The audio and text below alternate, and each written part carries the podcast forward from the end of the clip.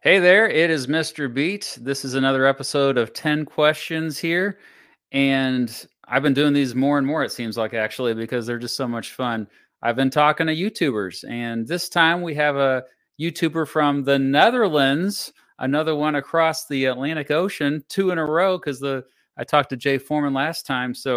But this time it is Kayleigh During. She runs the channel History with Kayleigh. It is a channel about ancient peoples and ancient stuff, basically. Old stuff, old people from a long time ago, much longer, much more distant past than what I normally cover. But that's kind of why I enjoy watching her videos, because it's just a topic I know very little about, archaeology. So, and she makes it very easy to understand. And I appreciate that so much. So please, everyone, welcome to 10 Questions, Kayleigh During. Hi, guys. Did I pronounce your last name correctly? Good enough. Good enough. Yeah. I mean, for an American, you did perfect. For an American, yes. Well, welcome. Yeah. Tell everyone else, like, what did I, like, when you tried to describe your channel, how do you describe it to them? So I describe my channel as it's covering ancient history, focusing on the Stone Age, human evolution, and new archaeological discoveries, mostly. And then sometimes I venture into other topics like ancient inventions, ancient queens, things like that. Yeah. Ancient aliens. No, I'm kidding. No. That's my fact or fiction playlist. One of my fun playlists where I debunk BS. Oh, yeah. Good times. Yeah. Well, I appreciate you coming on an episode here. For the folks who have no idea what how the format is, we have both come up with 10 questions. We didn't tell each other the questions ahead of time. They are 10 questions that are open-ended, and we'll go back and forth. It may sometimes the questions, in fact, often the questions have nothing to do with each other, but we don't have to go in a certain order. Like if we find like, oh, we're already kind of talking about that anyway, you can jump ahead to, to keep us on track. I usually have this little ticker because otherwise I will lose track. So this is mostly for my benefit, but also the audience. Yeah. So, and if you're in the chat, thanks for being here. I see you, Darren Evans. Greetings from across the pond. But if you have questions for Kayleigh or myself, I'll try to answer them as best as we can before or as we go. But mostly we're just going to answer, or we'll save those for the end of this. So, yeah. All right. Well, yeah. I'll start it up. So right. This is an easy one. It's related to what you just said, but why did you start making archaeology videos, Kayleigh? Well, for many years after my surgery, I got surgery in 2012, where they removed my tailbone, and I became sort of disabled because of the recovery process from that, which takes quite a long time. For me, it was many years. And I was a bit depressed and at home, and I was often researching things, but never really doing anything with the information that I was gathering. And after many years, I think it was, 2020 is like 8 years after my surgery. That's when I decided to just, write a script from some of the things that I had been researching, which were the standing stones of Callanish on the Isle of Lewis and Harris in Scotland. And it was an archaeological survey that I found, which was like 400 pages that I completely read and then wrote a script about. I hated my life during that time, but I, at the same time, was excited. So, and I don't know, from one moment to the other, I just decided I'm going to grab a camera and I'm going to film this. And I started editing it, and I uploaded it to my YouTube channel, which was pre-existing with like cat videos and trying to learn how to film and learn how to edit, but not being serious about YouTube, which is all privated now. And that first video is also privated because the audio is just bad and it's quality is not good. So it had to like be gone. It's cursed. But there was always this love for history and archaeology. So me researching it and just keeping that information to myself kind of felt selfish in a way. So I decided to just share that with the world. And I don't know, maybe 10 people would like it. That was like the thought in my head, like maybe 10 people will like my stuff, never knowing where I would be now. Yeah. Yeah, that's, I can relate to that origin story, definitely, because my first audience was my students in real life that I forced to watch my video. And oh, nice. I think some of my earliest videos are also privatized because I was like, this is crap. The audio, the audio sucks, or the lighting, or just the way I talked. However, I need to bring this up because I noticed that you still left a couple of those older videos on public of you singing. Mm-hmm. You're a good singer. Yeah. Thanks. Yeah. Yeah. I don't often do it anymore. Yeah, no, that's from a long time ago, back when I still performed often, and stopped doing that. You performed, or were you in a band? Not really. There's like these jam sessions that they have near where I live, and that's like people that all play instruments, and then it's like a jam session night. So it's like in a bar where they have like a stage and you have all the instruments. It's all been arranged for you. And then you come in, and then if someone can play a drum for like a song that someone wants to sing, they can just sit behind the drums, and it's all very fluid. Like nothing is prearranged. It's just that, hey, you call up front, like, I want to sing this particular song. And then as soon as everyone comes in, they like try to find the musicians for each song. Yeah. We have similar things in the United States, but they're not very common. They're awesome, though.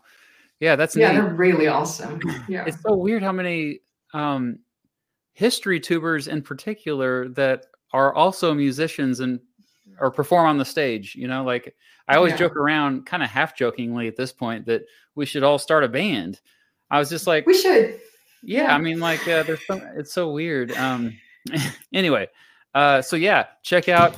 Not only Kayleigh's archaeology videos, but the singing videos.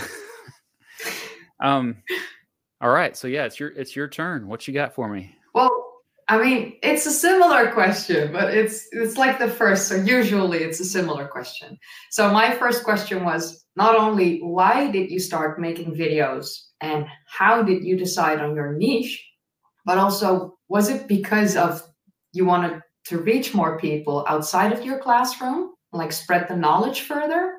Was it more like that? Absolutely. Yeah. I mean, I'm also like just passionate about what I teach or what I taught in the classroom, which primarily it was American history, American government, and geography, and then later economics. And I just, I mean, you know, it's the same reason why, I mean, I started out teaching middle school, and then I moved up to high school.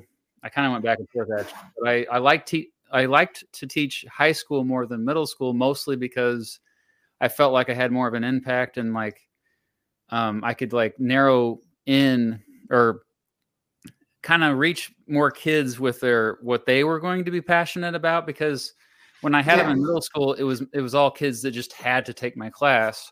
Where in high school, some of them took it for fun as electives, as we call them. And also I had more students in high school that I don't know. A lot of times you remember your high school teachers more than you remember your middle school or elementary. Like they have more of an impact on you, I felt. And then, like I made the videos to extend my classroom around the world. Although it was purely accidental in the beginning because when I first made my videos public was 2011, and I still wasn't really anticipating anybody else other than my own students watching them. And so, when I realized that other teachers were playing my videos to their students, that's when a light bulb went off in my head, and I was like, oh, okay, maybe I should take this more seriously. And so by 2013, I had like really, but also like my background before I got into teaching was broadcast journalism. So I was making videos for fun or for previous jobs anyway. So I just kind of combined. Yeah, I combined it all. And it's like YouTube didn't exist when I first graduated college the first time, 2004. I always tell people that it's like, but now it's a career. So you never know. Like I say, I just told my daughter this yesterday. It's like, find out what you're most passionate about and then do it, like become the best at it. Because if you become the best at it, that means you can monetize it. You can make a living off of it. I mean, you're a singer. We just established that. I'm a singer too. I'm a much worse singer than you are. But like the problem with singers is there's just too much of us. There are literally probably billions of human beings that can sing on the planet. Yeah. And so it's like, unless you are Whitney Houston, or do the kids Mariah Carey. Right. Yeah. Then, you might find something else to get really, because, we have lots of passions. You've found the passion of like combining like ancient history combined with making videos, conversational videos. So that's it's nice that YouTube lets us do this. Yeah, for real. Like when you started, it wasn't something that you could monetize even. Well, 2011, just barely monetizable. Yeah. I think around that time. I think it was about 2010, 2011 that they started to like unroll that. Yeah, I think so. Well, that was when Crash Course started, was I think 2010. And even I remember Jenna Marbles. Well, the only reason why they actually, they weren't making money from ads though back then. They were only making money from grants from YouTube. YouTube just gave them a grant to start. So times have changed. Hey, I got speaking of musicians who are also history tubers, shout out to Genie Vlogger, who's in the. He's also a musician. Nice. Yeah, he's pretty good. Yeah. It's going to be the history band. YouTube history band. It's just going to happen now. Damn it. Yeah, the name would have to be like... I had very broad, because we all have like these very different niches in like history. Yeah. So the name would have to be like quite broad, I think. Yeah, I'll think about it. I did have an idea for a band that we could all have, for a band name, Okay, my second question. So who is your audience? Like, how would you describe your audience? My audience? Well, that's a fun question. So about 90 to 91% are men. Really? It's like, Yeah, I'm having a hard time getting the women to watch me. I'm fun, girls. Like, trust me, I'm fun. But somehow they just barely click on my videos. And I have this theory, because when I have to disclose that I'm a woman on certain platforms, it's something that I don't do. And therefore, I'm not seen as a female viewer. So it's possible that some of the women that are watching me haven't disclosed to Google that they are female, and therefore they're like seen as other or male, because like the default somehow is male, I think. But yeah, mostly men, and it's mostly from the ages of like 35 and up. The biggest pool I think is like 60 and up. Wow. Yeah. It's an older audience that I got, Does that surprise you, the fact that it's old dudes like myself? It's been like this since the very beginning I started making the videos. And when I started, it was more like architecture, archaeology.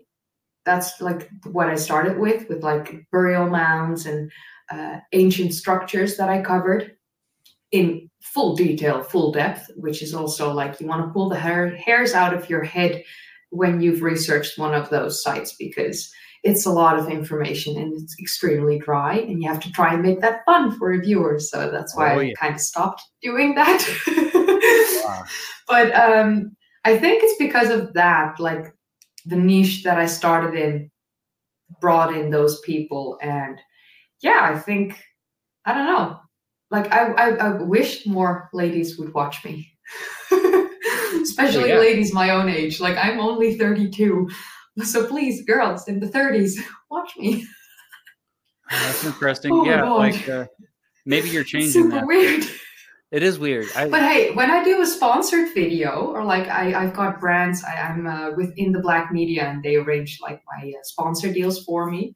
And they always say like your audience is like perfection for them to try and sell me to a brand, because it's like all these adult people who all have money who watch Kayleigh. So like do a sponsorship with her, and they all want me. Like I more than often say no to a sponsor deal, because I'm like, I don't want every other video to be a sponsored deal.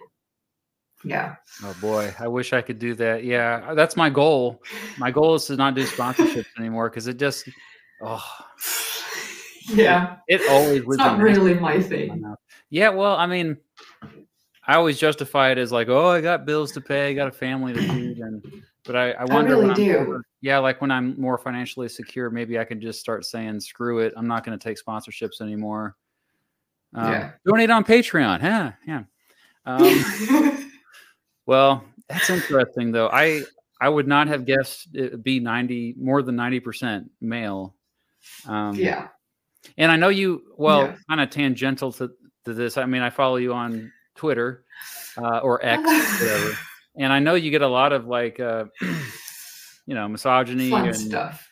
Yeah. Like just rude dudes that, like objectify you and like always talking about your appearance. And I was like, I wonder, like maybe that's related. The fact that you have so many, well, it's fun because it's either the younger generation. So that's between 20 and 40 of the red-pilled people that attack me, and it's or otherwise it's like the 60 plus old-fashioned misogynistic men, but they both come at me like in the same sort of fashion. So it's like, how dare I have a full chest that I was born with and it was given to me, you know?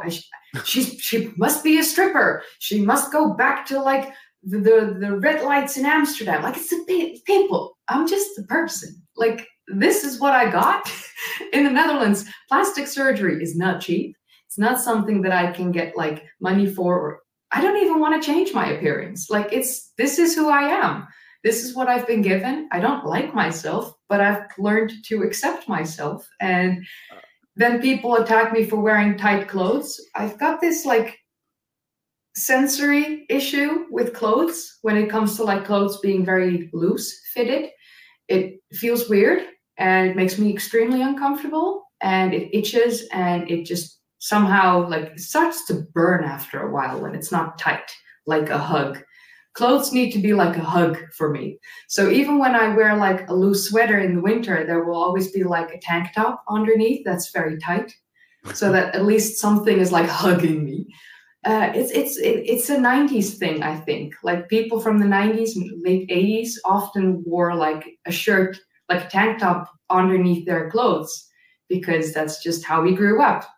And I still do that because, yeah, it's weird. It's a sensory issue. So people attack me for like being, how do you say it? Like, they sexualize the fact that I have myself in the thumbnails, and it's, I'm being suggestive. That's the thing they often say. I'm being suggestive. Even though, like, usually I'm like clothed up until my neck. Like, how? What? I do not understand this at all. And if I wear like a t-shirt in a thumbnail, and I'm often in the thumbnail, I have never been called suggestive. Like, imagine someone saying, Matt, you're so suggestive. You know, what the heck? That's crazy. I guess it shows that we have a long ways to go in terms of equality. And people are like, well, feminism I don't know what, you know, this whole new wave of feminism is ridiculous. I'm like, it wouldn't be needed if we had made progress, but we haven't. Like, we still have to deal with this here in the United States. We still, I'm always talking about how, you know, it's the quiet part out loud. It's the fact that when a female runs for president, they are always scrutinized way more than a male. Like we see that right now with Nikki Haley. And then also like Kamala Harris, the first female vice president in American history. Like people will just attack her for stuff that is ridiculous. I mean, I'm like, why are you attacking her for all that? Even like with as a woman with clothes, what I'm wearing, if someone who had a smaller cup size was wearing the exact same clothes, they would not get that sense, that same level of harassment. Because it's we women with like a little bit of a fuller chest, we get attacked for being sexually suggestive, even though we're wearing normal, modest clothes. Well, like there are women with less on the chest that show everything, like boobs out, everything, cleavage here and there. And I don't even want to do that because that draws even more attention to it. Like I just prefer to be just like covered. Yeah, but that makes me feel good. I guess my bigger point that I was trying to work towards is that it doesn't even matter. Like it's always about their appearance. Like no matter how you look, there'll always be something like men will critique. And especially YouTube. It's not a man, so they justify the fact that they can critique us to death because it's never good enough in their minds. I mean, people do talk about my appearance. Like, you know, oh, Mr. Beat, you have oily skin. And I was like, yes, I do. And you have small ears or a big nose or whatever. I get a lot of Jewish comments. So many people think I'm Jewish because I made an anti-Semitism video. But it's nothing compared to, I think, what you go through and all female creators on this platform. And I think part of it is because most of the viewers on YouTube still are male. And I think that's, we just need to get, I guess we just need to change the culture on this dang platform. That's what we do. Sorry to bring all that up. No, that's fine. That's I've actually decided to just, you know, I'm going to abandon Twitter and only share my video link from February onward, because in February, my account will be 10 years old. And on that anniversary, the decade on Twitter, I've decided to just abandon the platform. But I don't want my account to be deactivated. So it's just the video links. No responses. I'll just check my DMs for the people that I've been talking to, like the professors and everything that I've spoken to through Twitter, so that can at least remain. Yeah. But I'm going to completely stop engaging with people on Twitter because the harassment the past few weeks have been extreme. And I'm just done. Yeah. Well, good for you. I was going to actually. I started Threads. Yeah, Threads is way better. It's way more, it's less toxic there. Actually, Blue Sky is my favorite, but there's not enough people. Yeah, I've also got the Blue Sky. Oh, nice. Yes, got them both. Yeah. Yeah, I know. It's like I changed that. We all are in a dilemma with Twitter because we have a following there and we have connections there that we don't want to give up because, and so I have been tempted to do the same thing, but I'm also like, well, but I would be abandoning a lot of people. I feel like. I don't want to like delete it because, hello, I've been on the platform nearly 10 years for a reason. On Twitter, I wasn't necessarily just work and no play. Twitter for me, because it predates my YouTube channel, is a lot more my personal thoughts and my life and sharing a little bit behind the scenes of who I am as a person. And I enjoyed that a lot to be able to show people more of who I am. But it's getting to a point where I just don't feel safe on the platform to continue doing that. No. But I don't want to like get rid of it. I built everything up from the ground on it. I just got like more than 10,000 followers. Like I don't like having to get rid of it. It's just, you know, just video links and we'll see what the future holds. If Elon maybe one day just sells Twitter again and just makes it and people make it back into Twitter the way it was when it was good. Yes. Yeah, I think it's always sucked, but It always has sucked in a way, for sure. Absolutely. Because it brings out the worst. I agree there. You know. Yeah. It, thank you. I got a super chat here. I'll just put that up here. Thank you to Imon. Hello, Mr. Beat. I always love these live streams. You probably get this a lot, but enjoying your content has partly inspired me to pursue history and education in college. Thank you. No, thank you. Thank you so much. That's why we do this. I mean, more than anything, to inspire folks like yourself to learn. And yes, thank you. And we, I see Mrs. Beat in the chat. That's good because we have some trolls. So that's always a, so it's your turn though, Kayleigh. So yeah, it's my turn. So the second question was also channel related for you, but that's the why and when did you create the second channel and what made you decide to create that second channel? Oh, the music one. Yeah. For those who don't know, I have a second channel called The Beat Goes On, where it's mostly music history. Good plug. Yeah, of course. Have to always. That is my life. But yeah, I mean, I also do film history a little bit. It's just like I had the idea, like when my daughters were younger, and I was like, man, they just got to know about all this art, man, from the past.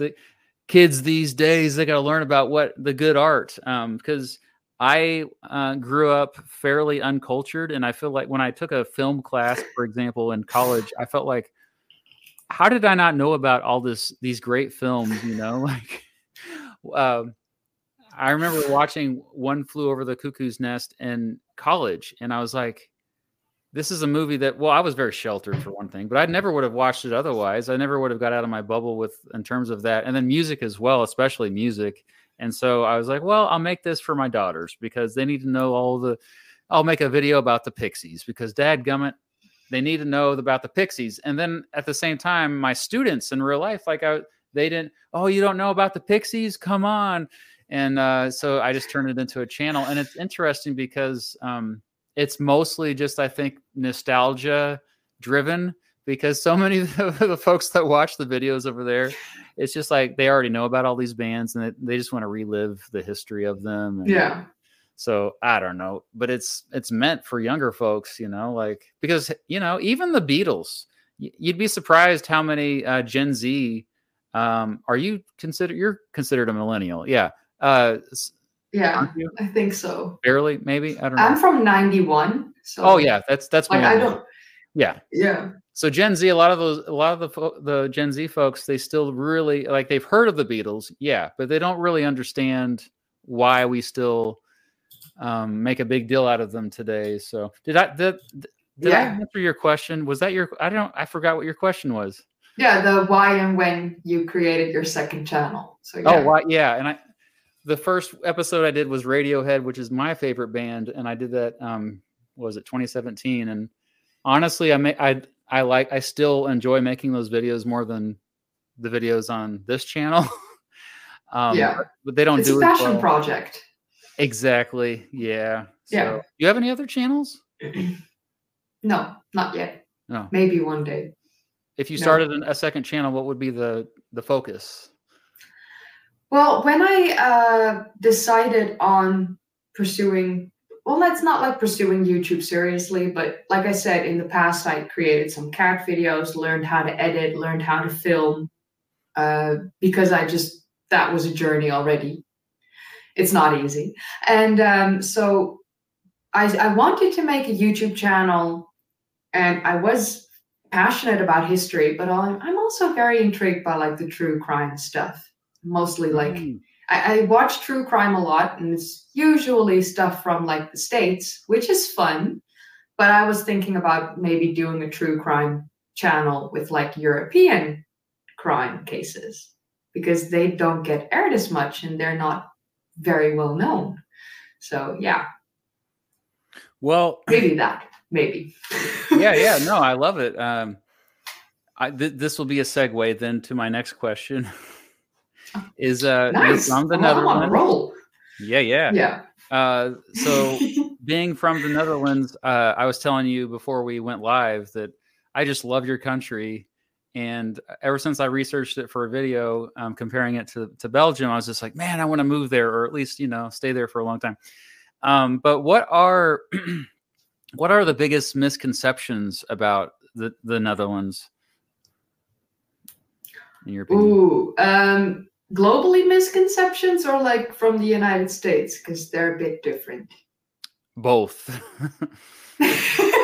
Okay, so we'll start with the States. People often think that I hate the United States because sometimes I say the name of the United States a little bit funny. That's because I've got a lot of friends in the United States, and they all know me that I'm a very sarcastic Dutch person. And I love to make fun of the States as they love to make fun of my tiny country. So it's just a little bit of that I barely can say United States seriously. But often when people from the States find out that I'm Dutch, it's like, do you live in a windmill? Do you wear clogs? Yeah. No. Like, windmills, people live in them, yes. People still live in them, but windmills have a function. So you would only live in them if being a miller was your job. And even then, people nowadays decide not to live in them because they can just build a house right next to it, which is much larger, because living in a windmill is a very tiny, tiny space. Clogs, there are people that still wear them. My neighbor in my previous home wore them daily. The sound is weird when you hear someone walking in clogs, but it's not common anymore. Like, it hasn't been common in about 50 years, I think. So misconception number 2. Misconception number 3, that weed is legal. It's not. Weed in the Netherlands, cannabis, it's not legal. It's accepted. So the coffee shops that sell the weed can sell it legally because it's accepted, but their produce, like getting the weed to them, that's all illegal. All the grow houses are illegal. So up until it's brought into the back door, it's completely illegal. So not a good thing from the Dutch government. I think we're losing a lot of money on that. And yeah, it's not the growing weed. I can see people in the chat that are saying it's not illegal. Yeah, growing weed, more than 5 plants, is illegal. I've grown weed in the past myself for fun. I had 2 plants. I had a neighbor that wanted to call the cops because you can't have plants. And the cops came and they were like, yeah, you only have 2. It's fine. Because it's just 2 plants. I know how much you can get from 2 plants. That's not enough for a day's stock in the coffee shop. That's maybe like an hour's worth of their produce that they're selling. Mm-hmm. So technically, it's illegal to grow it because you need a lot of it to give to the coffee shops to sell. So yeah, they don't necessarily lock you up, but they take your produce and they burn it. Like, they get rid of it. They destroy it. So not fun. But that definitely a misconception there. Another misconception is that the Netherlands is like Amsterdam. It's really not. Like, no, I'm from North Holland, the same province where Amsterdam is located. Yeah. I've been to Amsterdam in my entire life. I'm 32. I've been there 9 times. I only live about 40 minutes drive away from Amsterdam. I've been there 9 times. 8 times was mandatory with school. 1 time was because I decided to go there because my sister wrote a book, and I decided to go to like the reveal of the book and the presentation of that, and so that she could write in the book that I was buying at the location. But yeah, I don't like Amsterdam. It smells like weed. It stinks like sweat. People aren't nice. Even the Dutch people that live there are stuck up and aren't really nice. So, Amsterdam is not my thing. I prefer Haarlem, which is another city close to Amsterdam. It's about a 10-15 minute train ride, or Utrecht, another 15-20 minute train ride. Beautiful cities, beautiful canals, lovely people, good atmosphere. I suggest go places like that. And, you know, fly into the Netherlands through Schiphol Airport, which is not in Amsterdam. It's near Amsterdam, but not in Amsterdam. And just take a train either north, east, west, or south. But don't go to Amsterdam. It's a waste of your money. It's a waste of your time. The country is beautiful. And we have so much to offer besides our capital. Yeah, that's interesting. Definitely that misconception. I didn't expect you to just totally trash Amsterdam. Oh yeah, no, sorry. I've been very vocal about it, like on my channel and like in my personal life and even online. I do not like Amsterdam. It's too crowded. Like I had to drive there a couple months ago because of that book signing from my sister.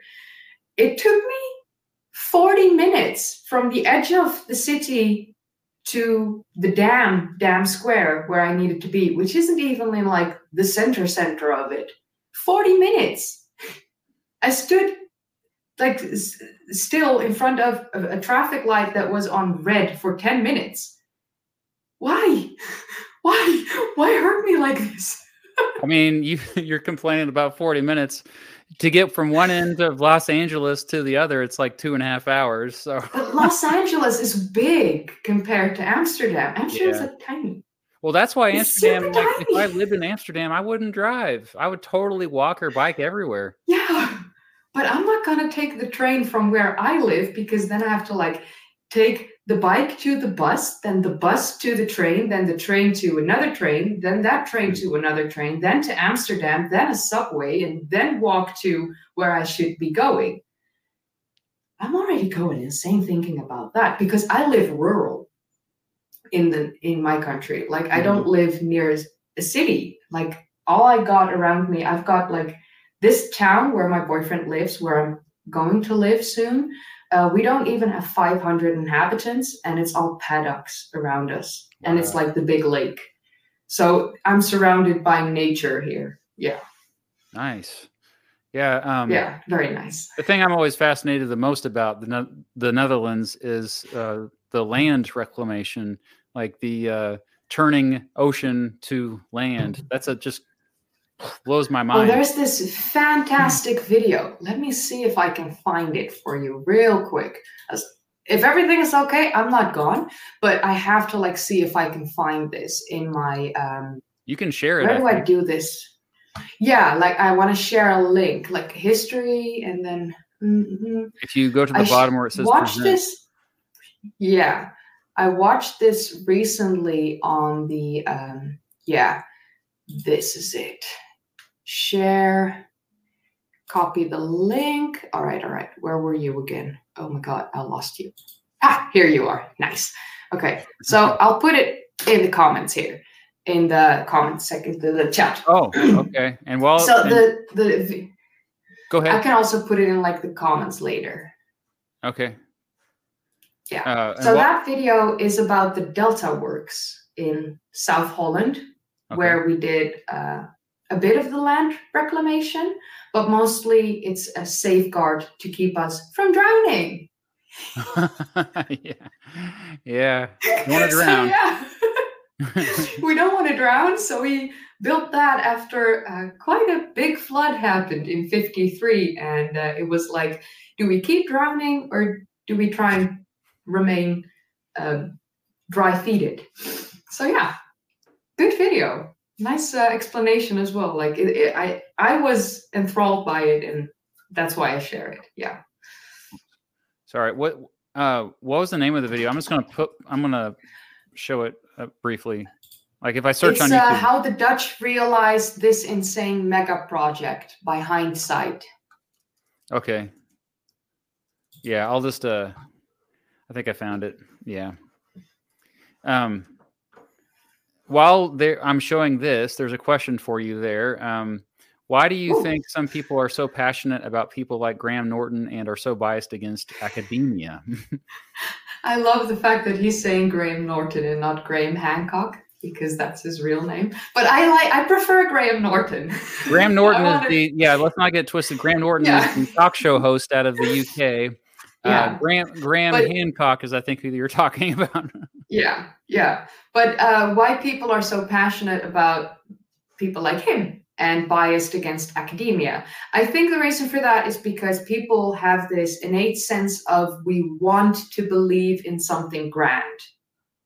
We all have this. We all want to believe in the fairy tale. We all want to believe like vampires exist and werewolves exist and like aliens and all that stuff because it's fun, it's exciting, it makes your heart pump faster, it's intriguing. So I understand why people are passionate. And the main issue that I have with people like Graham Hancock, I don't have anything against him personally because I understand he just wants to make money, he wants to make a living. I respect that. But the issue I have is he is a journalist that poses himself as a man of knowledge and that he should be the one to be trusted. Even though he has not studied these things, he doesn't have an academic background. He doesn't understand a lot of things that he's talking about, and he shares a lot of misinformation about it.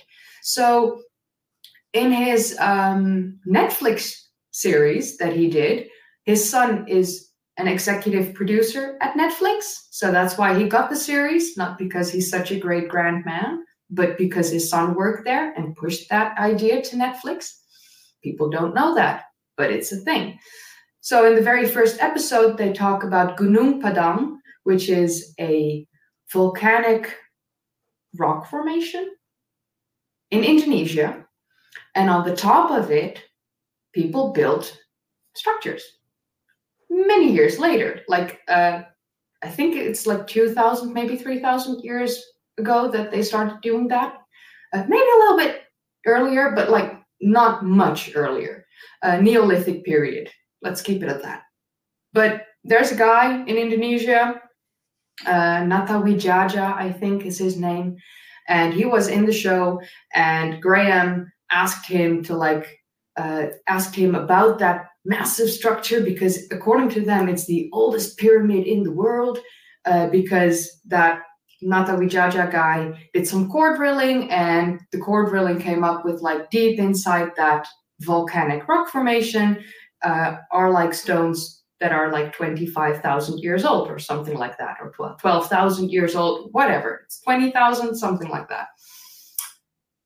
Yeah, of course, you can find that in a rock formation that developed around that time. That doesn't mean that it's man-made, that it's a man-made structure. Not at all, actually. That just shows when it was created by nature. So it's insane to me that people take that word from like that TV show, Netflix show, and now it's like, that's the oldest, and Graham Hancock is telling the truth, and all the academics are lying. He's constantly bashing archaeologists that have studied this, that have spent years of their lives studying archaeology and ancient things and trying to understand the scope of history. And he's just there, a journalist. He writes books. He writes fiction books. Mm-hmm. And it's not even like good writing, but that's my personal opinion. But yeah, I think he poses himself as the one with the answers, the one with the truth. Meanwhile, he's lying to the masses. He's spreading misinformation, and he's making people distrust academics, even though the academics are the ones that are in the field. If Graham Hancock, and this is my thing, if Graham Hancock was as amazing as people say he is, why hasn't he funded an archaeological excavation at one of the sites that he's spoken about? Why is he not funding what he tries to show people as the truth? Like, fund an excavation, show people that what you're saying is the truth. Go ahead. Yes. He's rich enough to do it. Like, honestly, he's sold more than enough books. He can, like, for the next 40 years, he can fund excavations back to back worldwide. I'm sure. Like, the man is loaded, and good for him. But why isn't he doing things like that? Why is he just bashing the academics, making them look bad, making himself look like a social pariah, even though he brought it to himself. And people usually don't attack him, the person, but they attack his work, which to me are two different things. I'm Kayleigh. I am not my work. My work is attached to me, but I am not my work. I am more than my work. I have more to offer than just my work, just like you. So he has that as well. I'm sure he can be a really nice man. If you meet him, I'm sure he's a great family man, all that stuff. Like, respect the grind, but I don't like the work. Yeah. That was a great rant. I loved it. Sorry. Oh, I love that. We should clip that later. Yeah, this is me being passionate. That was really good. And I became Dutch there for a second. I think at the root of it is kind of what you were saying at the beginning. People believe what they want to believe, and yeah, it feels good to like be in the secret. Like, listen, group. I want to believe in eternal life. I'm scared of death, like scared to death of death. So, I mean, if vampires existed and I could live forever, honey, sign me up. Like, I don't want to live forever. Yeah, that terrifies me. I do want to live forever. Like. Then at least after like 1,000 years, I can say, okay, I've had enough, and then kill myself. Oh, yeah, yeah. I mean, vampires can still do that. Like, the stake to my heart, nah. But like, at least I lived 1,000 years. I agree with that. But yeah, like also what you were saying about like his motives matters a lot. Like, follow the money. I really think that cliche phrase is true. Often. Yeah. Like, it's as simple as that. You know, these archaeologists, experts in the field, they dedicate their lives to something very specific. When we say dedicate their lives, I mean, we're talking 20, 30, 40, 50 years of their life studying a very specific part of the world, a very specific era. Like, and like I know of archaeologists that were at like digs while their partners were in labor. They weren't at the birth of their child because they were in the field. Yeah. And at that moment, there's a split decision of like, continue my work or the excavation has to be halted because I need to leave. Yeah. And that's massive for them because you don't want an entire excavation that has been funded, which isn't easy to get. And all the paperwork and everything, all the legality of it has to be arranged up front. Like, there's an excavation season for a reason and it has to continue. Yeah. So, yeah, if your partner is in labor, sometimes you can't leave because you're the one that's arranging everything. Things like that. It's a passion that they have for their work and they're being attacked. That's what it is. Extremely. Their passion for the truth, passion for the survival of the species, passion. And they're not doing it for the money. It's the point. Like most scientists in the world don't really make that much money.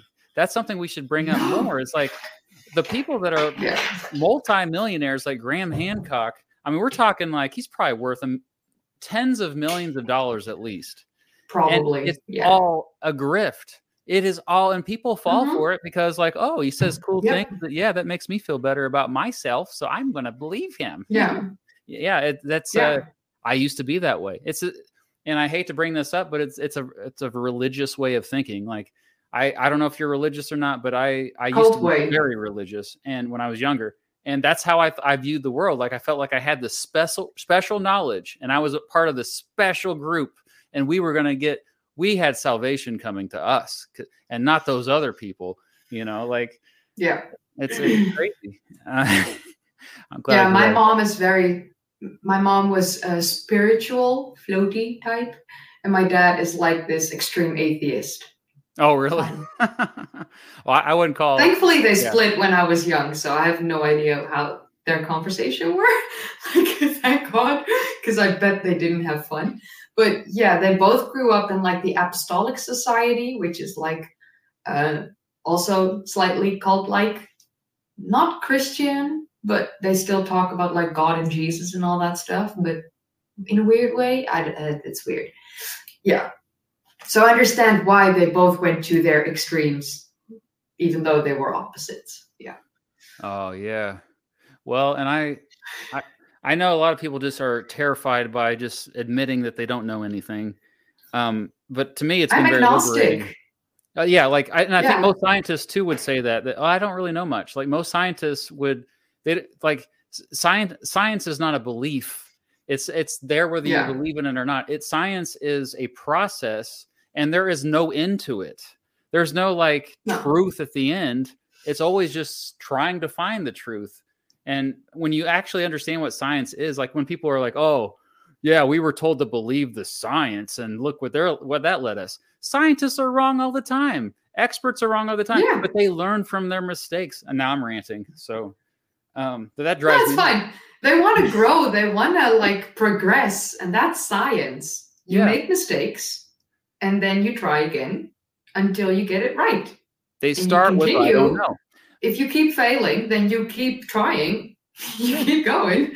Unlike everyone else who starts with, I have all the answers. I know the truth. And then I'm going to find evidence to back up what I already believe. But it's also when you look at the most intelligent people on the planet, when you look at the scope of intelligence, people with low intelligence will think they know everything, and people with high intelligence will think they know nothing. Yeah.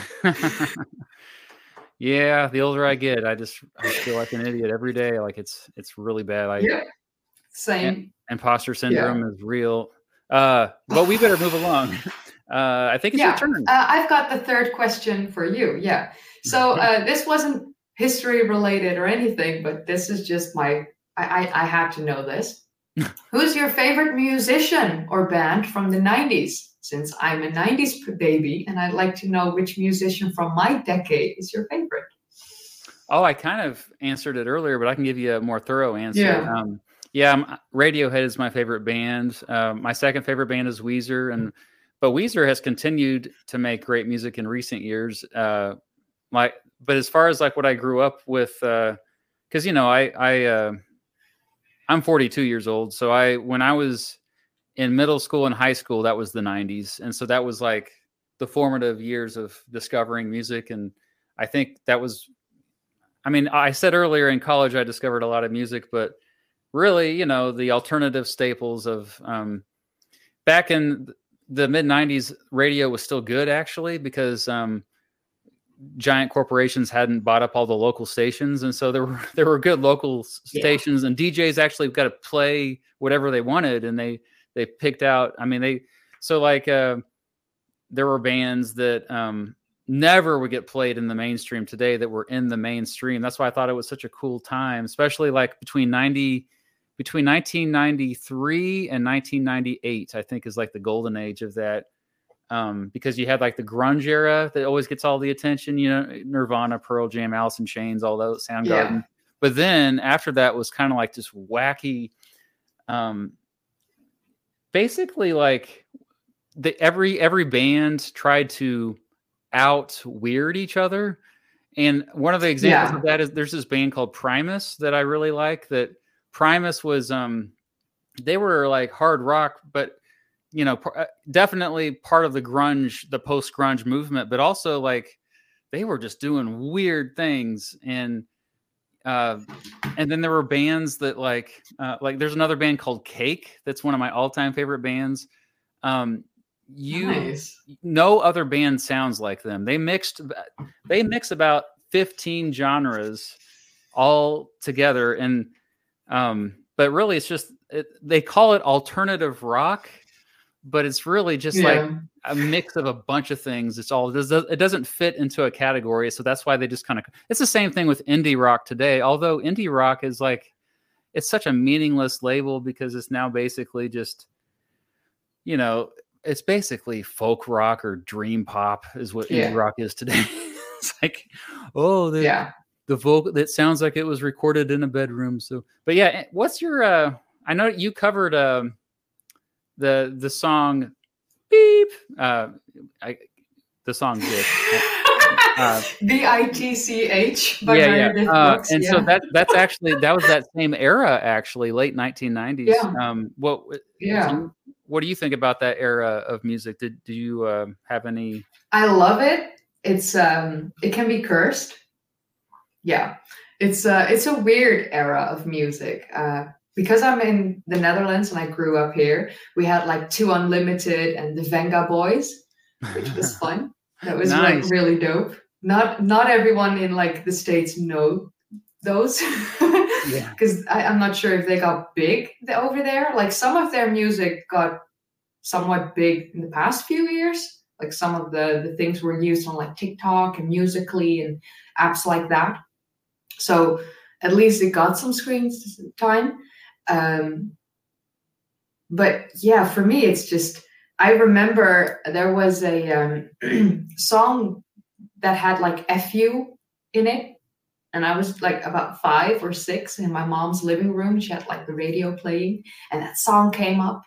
And I was just in the living room with like the hand gestures, FU and FU. And I remember that so vividly. Don't know the song, haven't heard it since. But I mean, I remember that. And my mom just walked in and was like, ah, can't be mad. It's on radio. She's just singing along. She's like 5. She has no idea what she's saying.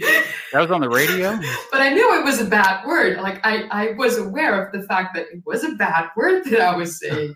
But it was on the radio. So like we were very liberal in the Netherlands in the 90s, way more than we currently are.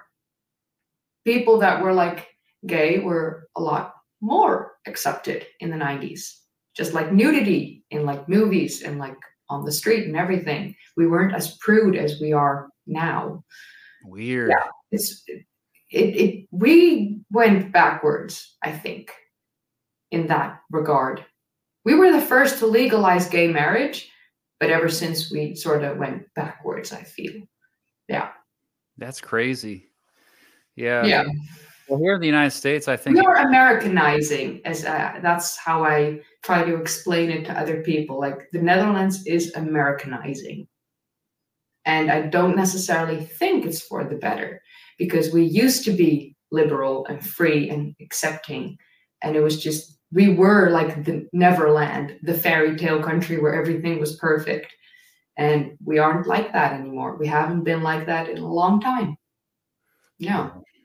I think the root of a lot of it is the extreme wealth inequality that we see around the world is that those who do have all the assets, they like the status quo, or they even like to reverse some things. I mean, the United States, we've definitely become much more socially liberal or to the left in recent decades. I mean, younger people, I think I saw a poll the other day that said like 80 or maybe 85% of Gen Z are okay with same-sex marriage.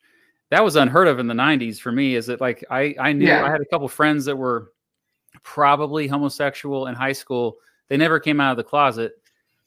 We had no one out of the closet in the late 90s because it was just so, and you mentioned the FU on the radio. Yeah, in the 90s. Well, I mean, still to this day, the FCC, not FCC, that's Federal Election Commission, FCC, Federal Communications Commission, they don't let you say bad words on the radio. That's like a famous Supreme Court case here where George Carlin's stuff got played on the radio, and the radio station got in big trouble. And to this day, radio stations can get fined lots of money in the United States. So I think that, you know, in some ways, like the Netherlands probably is still more to the left of the United States than you think. It probably just seems, you know, is it more economical? Because I know there's a lot of wealth inequality in the Netherlands, isn't there? Is it? Yeah, there is.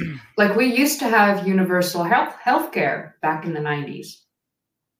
You don't anymore? That was a thing here. We haven't for a very long time now. Could you elaborate on that? Because I thought you still did technically. So, well, we are obligated by law to have an insurance, and we pay that monthly. And then you have like this own risk thing. And at the end of the year, when you have like been to appointments, like with specialists and all that stuff, then at the end of the year, that gets like tallied. And if it's above your own risk amount, and the rest they will pay, but own risk, you have to pay that yourself, which is like €360. I think. But so not everyone has that kind of money at the end of the year. Then on top of that, like they took the dentist out of the standard insurance package. So you have to like pay extra if you want the dentist in your package and have that insured. Isn't fun, isn't easy. I pay like 60 euros a month to have a dentist package inserted. I pay about 200 euros a month to be insured. And even when I go to a hospital, I still get like a bill of like 200-300 euros because I went there and saw a specialist.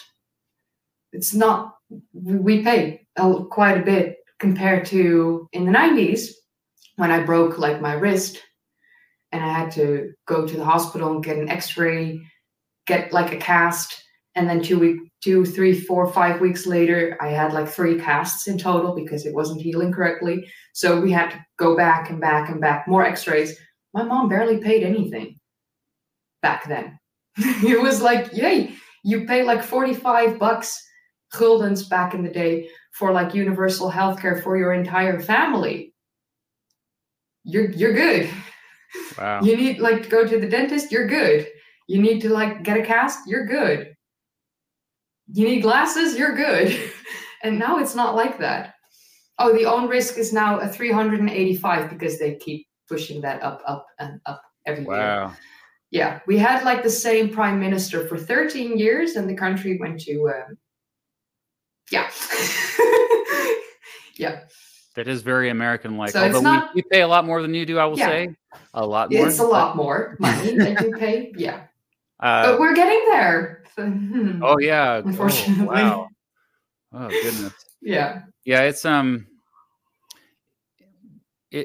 what's sad is when I left teaching, I was like originally I was like, oh, I really need to stay a teacher because of the benefits. Because I have this great retirement package and I have great healthcare. But then I broke down the numbers and I realized it wasn't even that good. I was better just paying it directly in the marketplace. And that was like another light bulb moment for me when I left teaching a couple of years ago, or 3 years now. Yeah, I was 2021. So yeah, like it sucks. It's that's one of the things that I hate most about my country. I love my country in many ways, but it's sad that we haven't. Like, there's a guy in. I didn't know him, but I just found out about it this morning. This guy in the town I live, he just died of cancer. He wasn't that much older than me. He was an acquaintance. Like I saw him around town. I'd see him at music trivia and stuff. And I saw his band play live once. And yeah, he's like 50 years old, died of cancer. Just 2 months ago, there was a huge charity concert and all the proceeds went to pay his medical bills. And before that, he had a GoFundMe. He had to raise $20,000 to pay for his medical bills. And that was apparently that didn't even cover all of it. So like the biggest. That reminds me of my aunt. Yeah. Yeah. My aunt has multiple sclerosis. And many years ago, she could go to Mexico for like blood transfusions and all that stuff. And she needed 80,000 euros. So they collected that through like selling things, and people in the town provided like ways to make money for her to give to her so she could get that procedure done. And then a couple of years later, because that one didn't like have the effect that we were hoping for. So right before, I think it was 2019, she, again, they had to like bring up a lot of charity stuff for like her to another 80,000 euros to get like a treatment in Russia. So thankfully people were kind enough to like donate and like set up the charity stuff. But yeah, that's similar, nearly the same. Unfortunately. Yeah. Wow. We don't get help like that. That's the problem with it being like Americanized, I think. Yeah, because it's a shame. Like we were a beautiful country and we were arranged very well. I know that we live in a global economy now. And so when we talk about corporations, it's not just, even if they are American corporations, they are they're often operating in a world marketplace, and like especially the pharmaceutical industry and the medical technology. It does cost money for research and development, but at the same time, they get a lot of money, and they also get taxpayer money, which I get frustrated with. Here in the United States, we subsidize the medical industry. We also subsidize the pharmaceutical industry. And it's like, we're subsidizing like the oil industry. Oh, that's too. Oh, yeah. Like that's what our prime minister did. Like he said that he was going to raise like their taxes, big companies. And then like right before he was supposed to do it, he was like, no, I'm not going to do it. And then people asked him about it, and he was like, I can't remember. That was his thing. Like he did that for like 13 years. Like there's a reason why we pay a lot of money for like monthly insurance, even though it used to not be like that before he became prime minister. Wow. So yeah. Bummer. I understand why people voted quite far right in the last election here, because they want change. Yes. And they hope that can change it. You're seeing the same thing across Europe. It's like, it's not really people like, oh, they're fascists. I'm like, well, it's not so much that, it's just that they're desperate. We need change. They need, you need dramatic change. And when the establishment, which even if the establishment is left leaning, it doesn't matter. They're still the establishment. They are still way too cozy with big business. That's the root of it. The cozy, big government, big business, all on the same team. I keep trying to tell everyone this. I made a whole video about this. It's the same thing across Europe as well. Not as bad, but at least like in Germany, for example, has a good system in place to protect. I mean, workers have a lot more rights there. The union membership is a lot higher. There's governments are kind of local governments in Germany. I know have to like kind of bend the knee to unions a little bit. And here in the United States, it's interesting. Union membership rose last year more than it had at any point, I think, going back all the way to like the 60s or something, like before I was born. So we are living in a transformative time, not just, across the world. It's it's scary though. It is scary because like it's time for change. Well, and fascism could. I can see people fall for fascists all the time because they are, again, they're desperate. And when, they're just looking to survive. And they're usually the most vocal about everything. Yeah. And demagogue. And that's why they get the people like supporting them, because they're the ones being extremely vocal about everything and all that's wrong. And people are like, yeah, I'm done with this BS. We need change. And, oh, he's screaming the loudest. Yeah. That's my guy. They're always really good at pointing out problems, but they never have solutions. Yeah, exactly. Okay, I'll move on here. We need to be more positive. So let's. Let's see here. More uplifting. How about this one? No, that's not that positive, actually. That could be a lot of these actually could be. Well, you also questions. Have to do like the tick for like it's going to be the fourth question. Otherwise, it is the fourth. Yes, forget about that. Okay. I guess I'll ask it anyway. Why are humans so special? Or why? Why do we think we're so special as human beings? Okay, wow, that's a good question. So why do humans think that they are special? I think it has to do with the fact that we have this conscience. We are aware of ourselves. We are aware of what we do, more so than like animals around us. Animals are aware of their place in the world. They are aware of how they navigate their place in the world. But they're not aware of how they speak to another person, or what, like a ripple effect that they can create.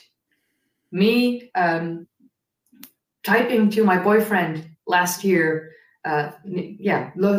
almost 2 years ago now, me making the decision to type to him led to me now living with him. Completely changed both of our lives. That was a ripple effect that I created by making one decision. Animals don't necessarily have that conscious mind of me, an animal deciding, like a lion deciding to like go for that specific antelope. The lion has no idea what kind of effect that's going to have on the other antelopes, or like the baby antelope of that antelope he just killed. Like, doesn't matter. That's food. So I think that's why we see ourselves as special, because we are aware of ourselves. We are aware of the fact that we have the ability to change this planet, and we have been changing this planet ever since we came into fruition. So I look at it like this. The Stone Age, people think like the Stone Age happened a couple thousand years ago. No. The Stone Age started 3.3 million years ago. The Stone Age predates humans and pre-humans. Yeah. The oldest pre-human that created stones 3.3 million years ago were Australopithecines. Right. They are like our group, way back to the family tree, they are one of our ancestors. Mm-hmm. But they were still very ape-like. So ape-like creatures created stone tools that were developed over time by other pre-human species that continued to evolve and develop until we had Neanderthals, which is like our cousin, which were human. People saying like they weren't human. They were a human species, full-on human, very similar to us, nearly the same. Just that their DNA was slightly different. We had a common ancestor, and that's why we were able to interbreed with them. That's why many of us carry Neanderthal DNA within our genomes. Why are we special? Because our evolution led to our intelligence and our brains developing like this. We can fantasize. I'm not sure if animals are able to like fantasize in the way that we can. I don't think my cat is sleeping and dreaming about vampires and werewolves. I can always we can see what doesn't exist. Yeah. Yeah. So I think it's more like that. That's why we feel special. Yeah. It's so weird to think about how, I mean, we always talk about critically thinking as like this something that makes us different from other, what we call intelligent animals, like dolphins or, or crows even, or like chimpanzees, other primates. And then somebody in the chat mentioned opposable thumbs, but I mean, I think that's part of it, but yeah, you mentioned that the Stone Age beginning millions of years before Homo sapiens existed. That is, I always, I don't think about these things. So that's a mind-blowing fact, actually. I covered it in a video because I did this playlist of like ancient inventions. So like the oldest form of air conditioning, like the oldest freezer. And so also the ancient invention of stone tools. And I knew it was like more than 2 million years old. Like I knew that. I knew it predated Homo erectus, but I wasn't sure if that was Homo habilis. But then I like actually looked into it, and then I figured out it was like 3.3 million years ago, and I was blown away as well. Like I did not expect that answer. So yeah, it's I got that video on my channel if you want to watch it. I think I evolution of stone tools. That might have been the first one I saw of yours, actually, a while ago. Yeah, like, and a lot of folks don't realize, I think this is something we said before we went live as well. Kayleigh started her channel at the beginning of the pandemic, basically. And so, you know, I've been doing this since 2011. She's been doing, I mean, your channel has exploded in popularity. Pretty cool. Yeah, I think I came across. Actually, maybe you joined our history Slack group that we had or something. But I think that was the first video I watched of yours. When was that? One of your first big videos? The air conditioning one? Mm-hmm.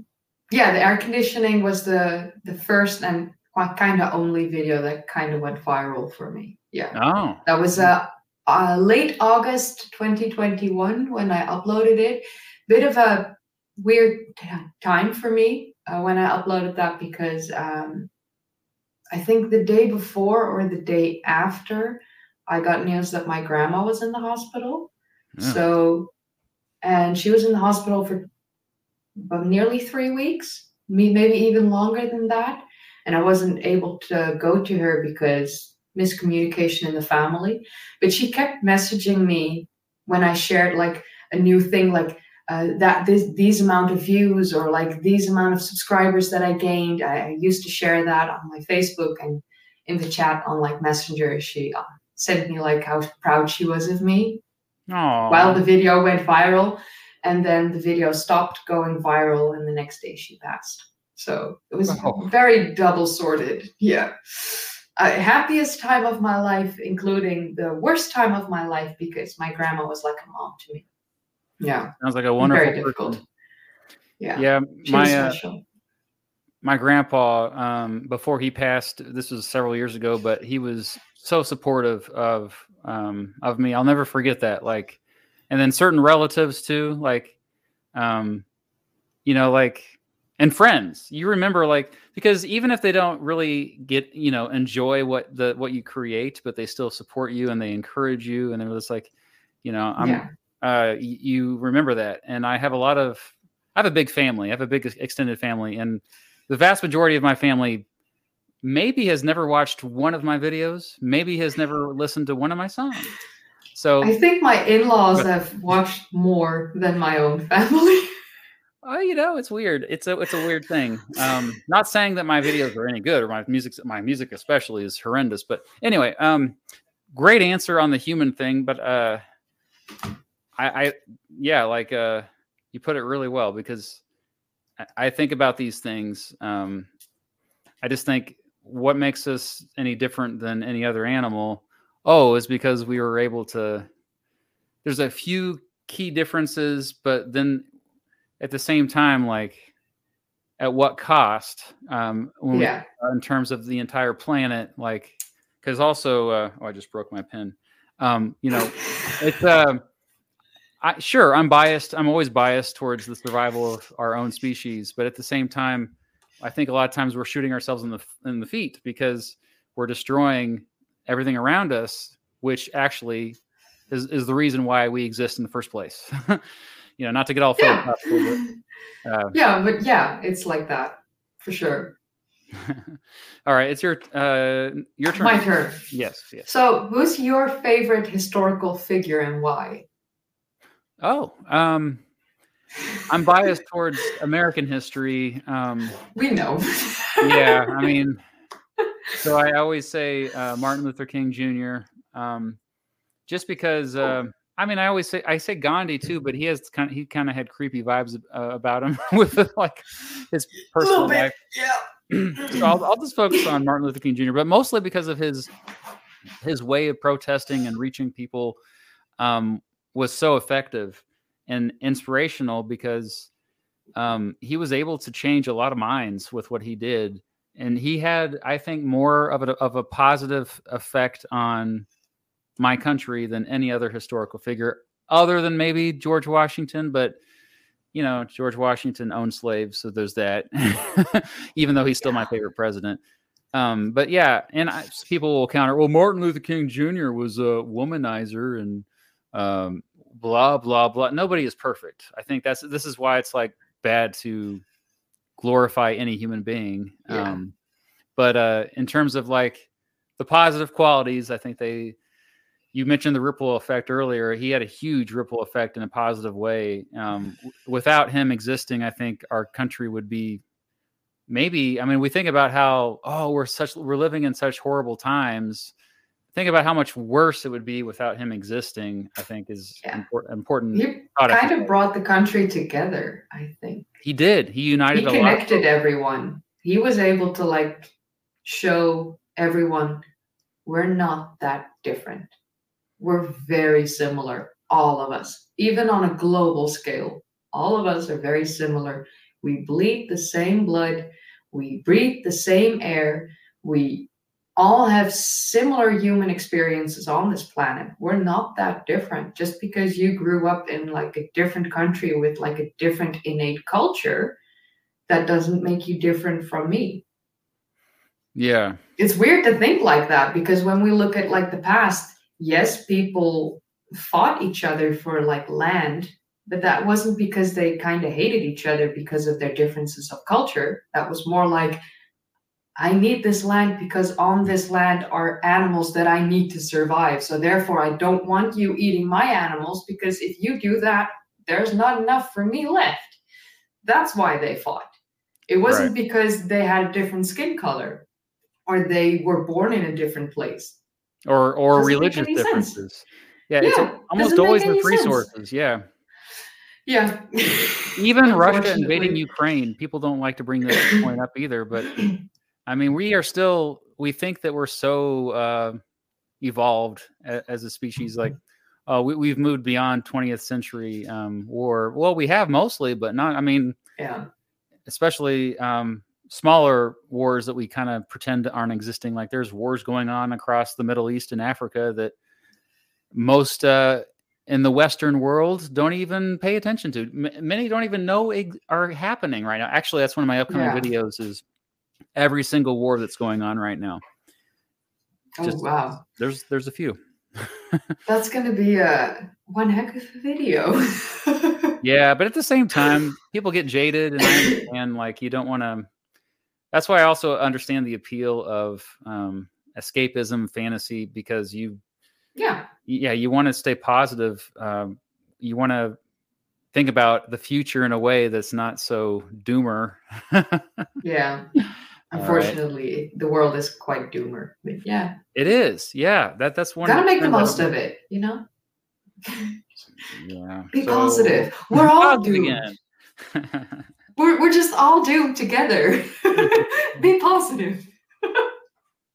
Let's see here. Fifth question. Oh, we're almost halfway, Matt. Yes, I know. Doing good. Longer than I thought, actually. I said up front, like, I calculated like 3 hours for this. I think I was kind of right. Yeah, that's because both of us were getting passionate. We both got really passionate about what we've been talking about. Yep. That's all right. Which famous buildings will be around in 5,000 years? Doesn't have to be. I didn't say what country, just whatever comes to pop in your head. So all the Tas Tepeler sites in Turkey, the Karahan Tepe, Göbekli Tepe, all of them, just going to be easy like that. They don't erode as much. Plus, we build a canopy over them for like the acidic rain and all that BS. So they're protected for now, which will at least help them not erode as fast for a while. So I think they're going to remain. The pyramids in Egypt, for sure. It's not an area that has earthquakes. The ground is very stable in Egypt. The biggest like fault line for like earthquakes are near Crete, or used to be near Crete, but I think they're still there. Long time ago, there was an earthquake very bad in Crete, and that had a ripple effect, and some of the pyramids got damaged a little bit. But I mean, that was a really bad earthquake. And there was an earthquake quite close to Saqqara, where the step pyramid of Djoser is. That was damaged during that earthquake. I think that happened in like 2011-ish, around that time. And then they made sure that they closed off the pyramid for people, and they reconstructed it, renovated it, and it went open back in 2020, the year I started making my videos, because that was one of the videos I made just after it was opened. I'm blonde. But yeah, I think the step pyramid, not necessarily if that's still going to be like in its pristine condition that it currently is, but yeah, at least the remains of it, like the majority of it will still stand. Great pyramids of Giza, for sure. Like, no doubt about it. Yeah. I'm positive that they will still be there. Pyramid shape, best shape to build with. It's the reason why there are so many pyramid shapes all over the world by ancient people. If you see a child building with blocks, what do? They make pyramid shapes. Yeah. I don't need ancient aliens or Graham Hancock, ancient civilizations, all that stuff. No, it's just very simple. You want to build something that lasts, build a pyramid or a mound, because burial mounds are the same kind of idea, like build big in the bottom and work your way up. Ziggurats, burial mounds, passage tombs, all that stuff, pyramids, all the same kind of idea of building. So like the Hopi mounds here in North America. Yeah, it's like the reason they did it like that is that way it's going to last. Very simple. And pyramids all over the world aren't the same. Like they are vastly different. You can see these like beautiful memes everywhere from like the people from the alternative side that are like, pyramids all over the world. The global people from back then must have been connected because they're all the same. They're not the same. Not even in the slightest. The pyramids in South America are vastly different than the pyramids in ancient Egypt. And even the pyramids in ancient Egypt, like the ones that are currently still in the country of Egypt, are vastly different from the pyramids in Sudan. Sudan has more pyramids than Egypt. I think they have like 200 of them in total. And they're like very small, pointy, slim pyramid shapes. And then there's like a tomb. Like there's an opening, an entrance that's always rectangular, and then you have like this massive point straight up to the sky. Pyramids in Egypt are more like this. They're very wide, not like super small and super tiny, just went straight up. They all did it in their own way because you all look at it from a different perspective.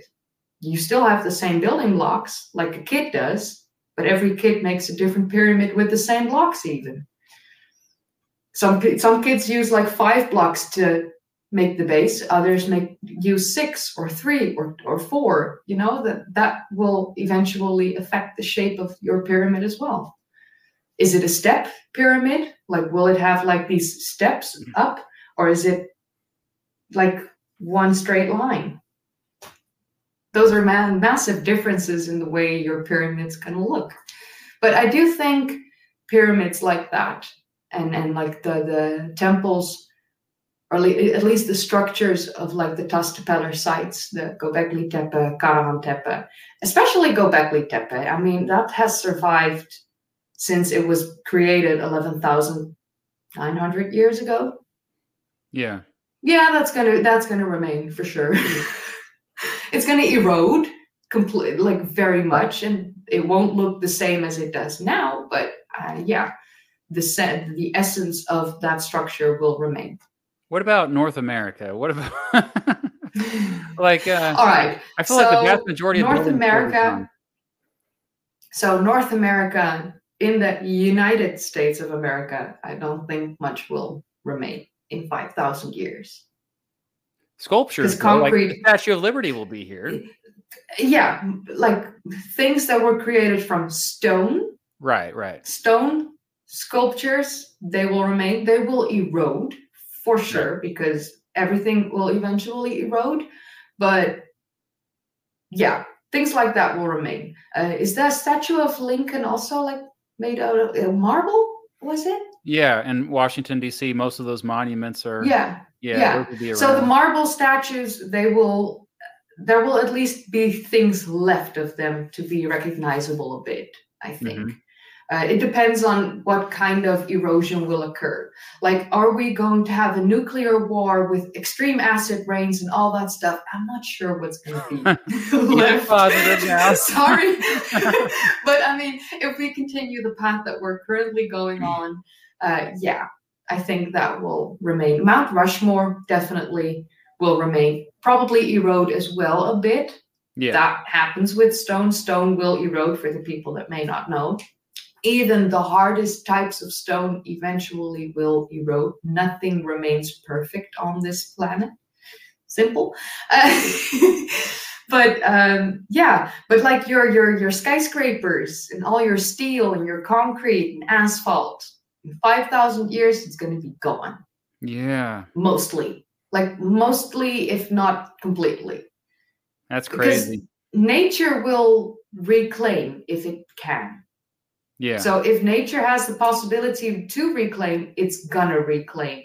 And steel will erode and just give in. Concrete, plants, like I've seen trees just grow right through concrete. So I mean, no, your concrete's and it's not Roman concrete that we're currently using. It's our modern concrete, which isn't as strong as Roman concrete, because that was vastly different. That's the reason why things from the Roman era that were built with concrete are still standing, because Roman concrete was much stronger. So the Bass Pro Shop Pyramid in Memphis, Tennessee will be around in 5,000 years is what you're saying. I got to show you this because you probably don't know what I'm talking about here. Yeah, show me. Show me. Do you know what Bass Pro Shop is? No. Oh, yeah, wait. That's that. Yeah. The pyramid shape in Las Vegas, like on the strip or something, like near the strip. Oh, that's a different one. Okay, I'm sorry. This is, well, we were in Memphis last year, and this is what it looks like. It used to be an arena where they had sporting events. And then that kind of was a bust, and so Bass Pro Shops built. Bass Pro Shops. This is what it looks like inside. It's like just a massive sporting goods store, but also not sport, but like hunting, fishing, outdoorsman stuff, for lack of a better word. This is so American. Oh, wow.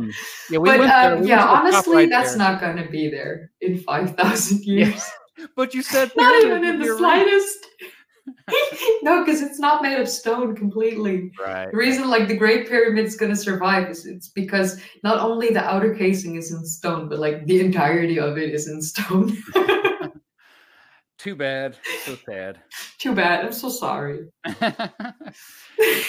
Save the Bass Pro Shop Pyramid. I'll start like an organization to preserve. Yeah.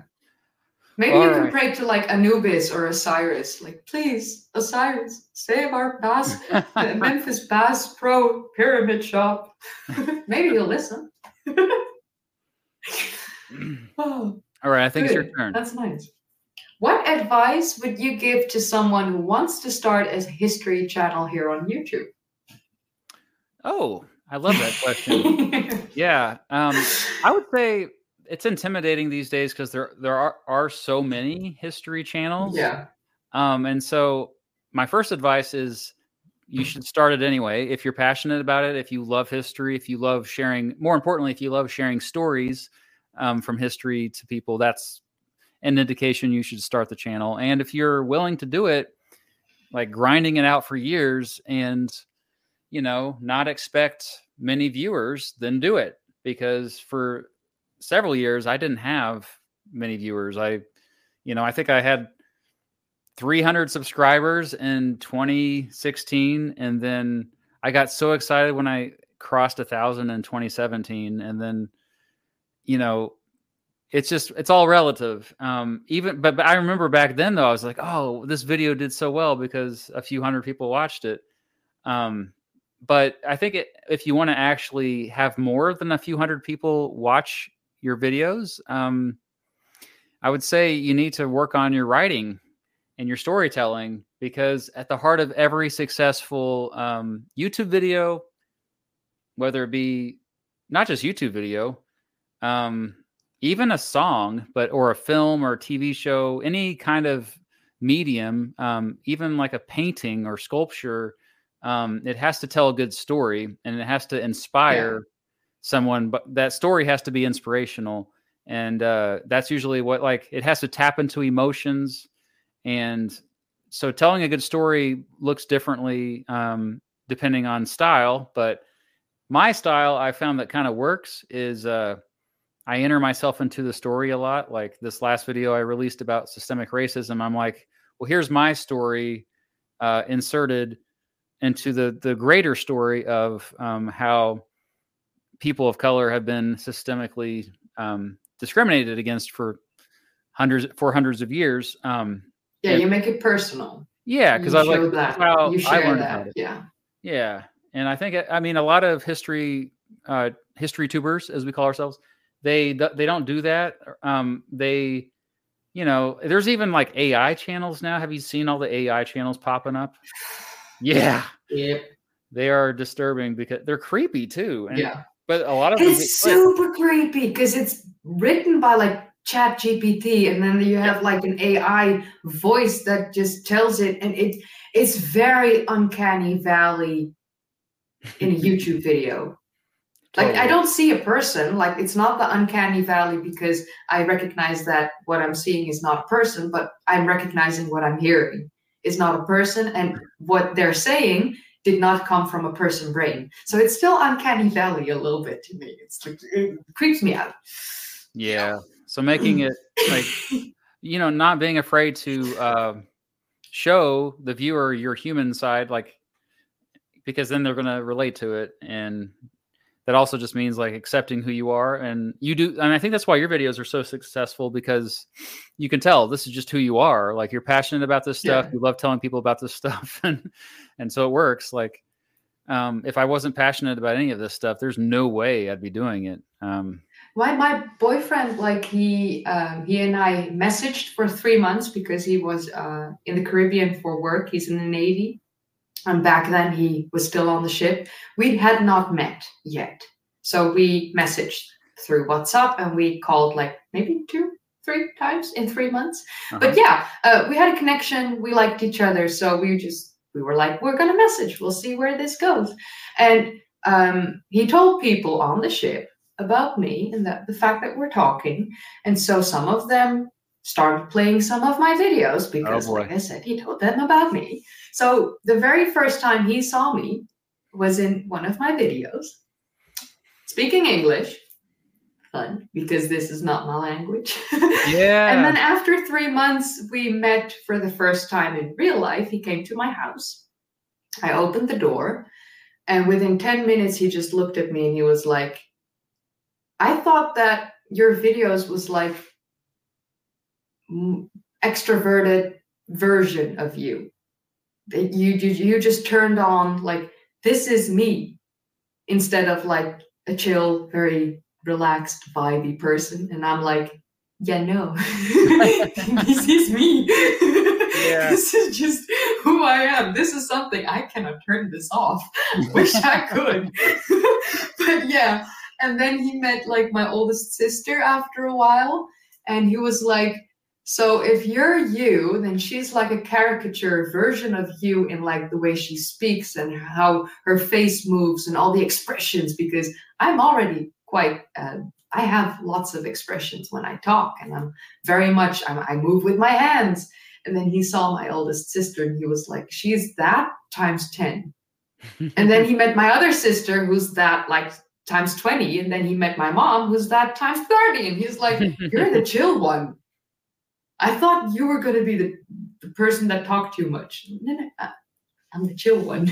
Yeah. So, but he saw immediately like me in my videos, that's me in real life. I just speak a different language. That's the main difference. I don't speak English in my normal day-to-day life. Only when I'm working or when I'm like in a voice chat with someone who's English. Wow. Well, thank you for speaking English today, because I would not be able to understand you speaking Dutch. Graag gedaan. Welcome. That was your welcome in Dutch. I didn't swear. I didn't use a swear word. Yeah, no. And the other weird thing is your boyfriend got to know you before you got to know him, because that's how parasocial relationships work, because you didn't have any videos of him online. At least he still liked me. At least he still liked me after seeing my YouTube videos. Oh, definitely. Like at that point, I think it was more about like, oh, do I like him? Because you weren't watching his YouTube videos, but you were already. No. That's a weird thing, right? Because it's not symmetrical. Yeah. I made a whole video about that as well. Parasocial relationships are so weird. They're weird. Yeah.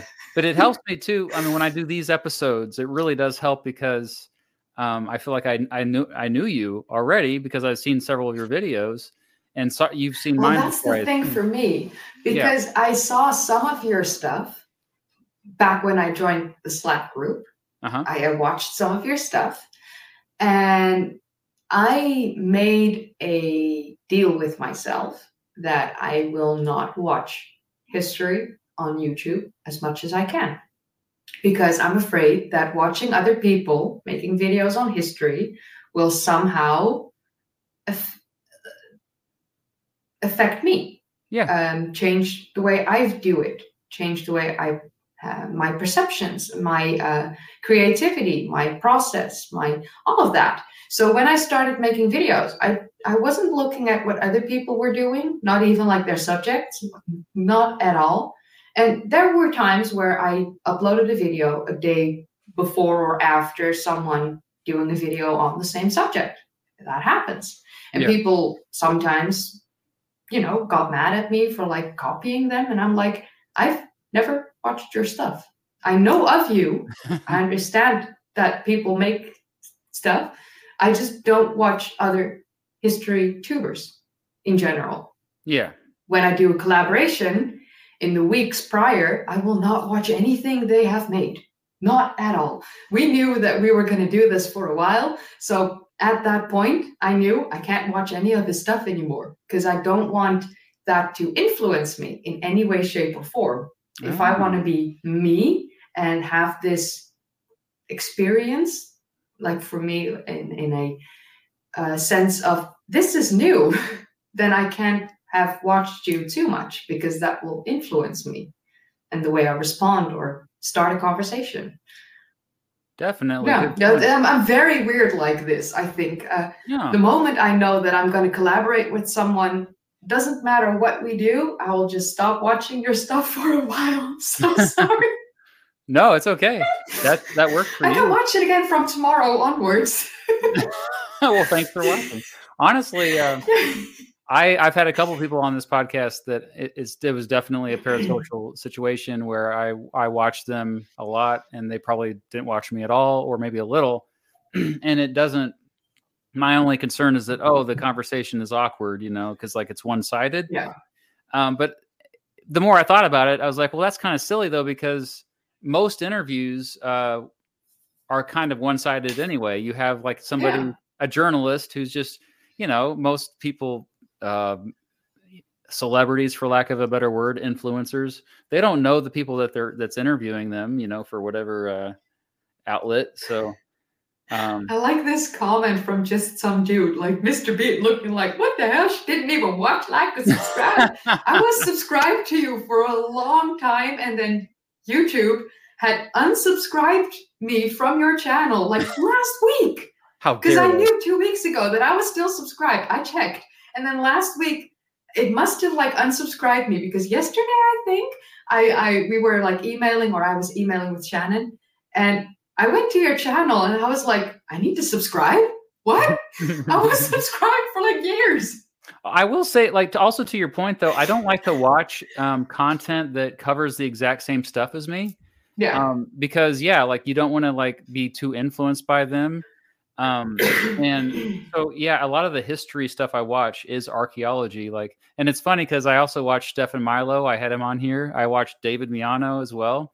And you guys all cover the same stuff. Like you all did debunking of Graham Hancock and you all said similar things, but I can kind of tell that you all don't watch each other either, because the way that you put it, we don't. It's totally different. Cause I watched all that Graham Hancock stuff. Cause I used to actually, full disclosure, when I used to listen to Joe Rogan all the time, I like kind of drank some of that Graham Hancock Kool-Aid years ago. I'm guilty as charged as well. When I was young, I used to watch like Ancient Aliens. Oh wait, I have to bring my camera back down.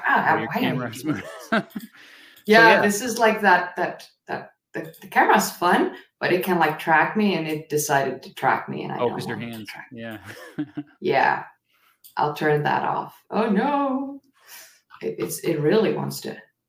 No tracking. I said, stop. Okay. It's back to normal. Hi. Whoa, that's fancy. How are you doing? That's fancy. I'm in my sweatpants. Like, I'm never in sweatpants when I film. But like I said, I've been I had COVID, which was not fun. Oh, yeah. I'm sorry. Actually, Jay Foreman had COVID when he was on the last episode. While you're figuring that out, I'll thank you, Guildsman Pirate, for the... this is the fellow who always is like, vote Pirate Party. It's a political party here in the United States, a third party.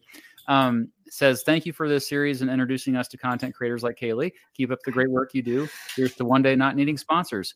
I truly appreciate that. Yes, because... honestly, one day. Yeah, one day, I hope.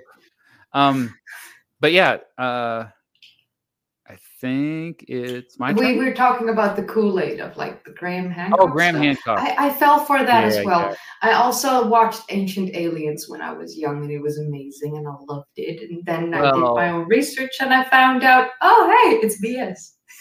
Simple as that. That's related to my next question. So great segue once again. Nice. Yes. I'm doing work here. It is my turn, right? Yeah, I think so. We had the fifth. Yeah, we had the fifth. Okay. I did the fifth. Okay. On to six.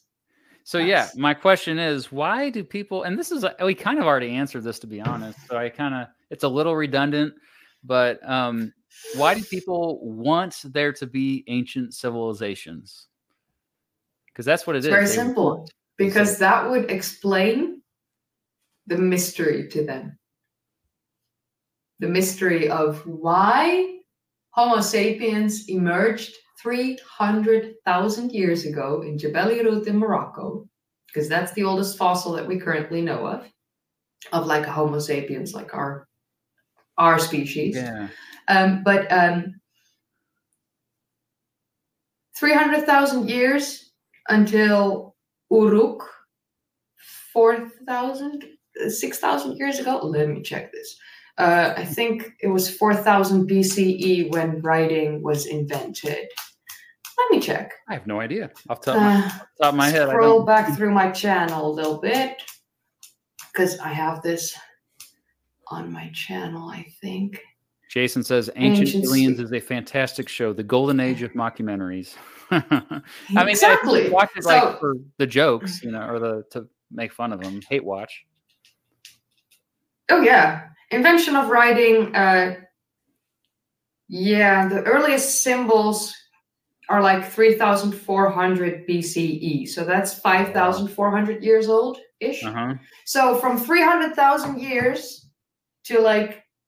Not even 5,000, 6,000 years ago, there was no writing. So, which means that there was no civilization. Civilization is a definition. The definition of civilization is very important. I made a short of this.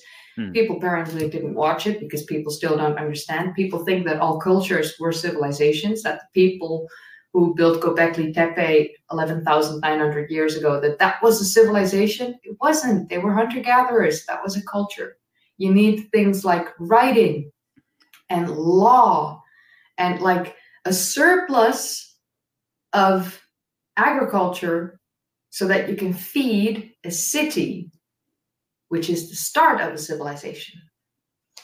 We didn't have that until like Uruk and Ur in Sumeria, ancient Sumeria, between like in the Green Valley, Garden of Eden, the perfect place for civilization to emerge. And then you had ancient Egypt that created their own writing system, and a civilization was created and like began there and evolved. But those are the two first civilizations in existence. There is no evidence for a civilization predating them. There's no writing older than that. And you need writing for a civilization, for it to fall in the definition of a civilization. That doesn't mean that these cultures that created Göbekli Tepe and other things weren't sophisticated, weren't creating things, weren't living in a surplus of natural resources that sustained them. So that's why they were able to like spend time building things.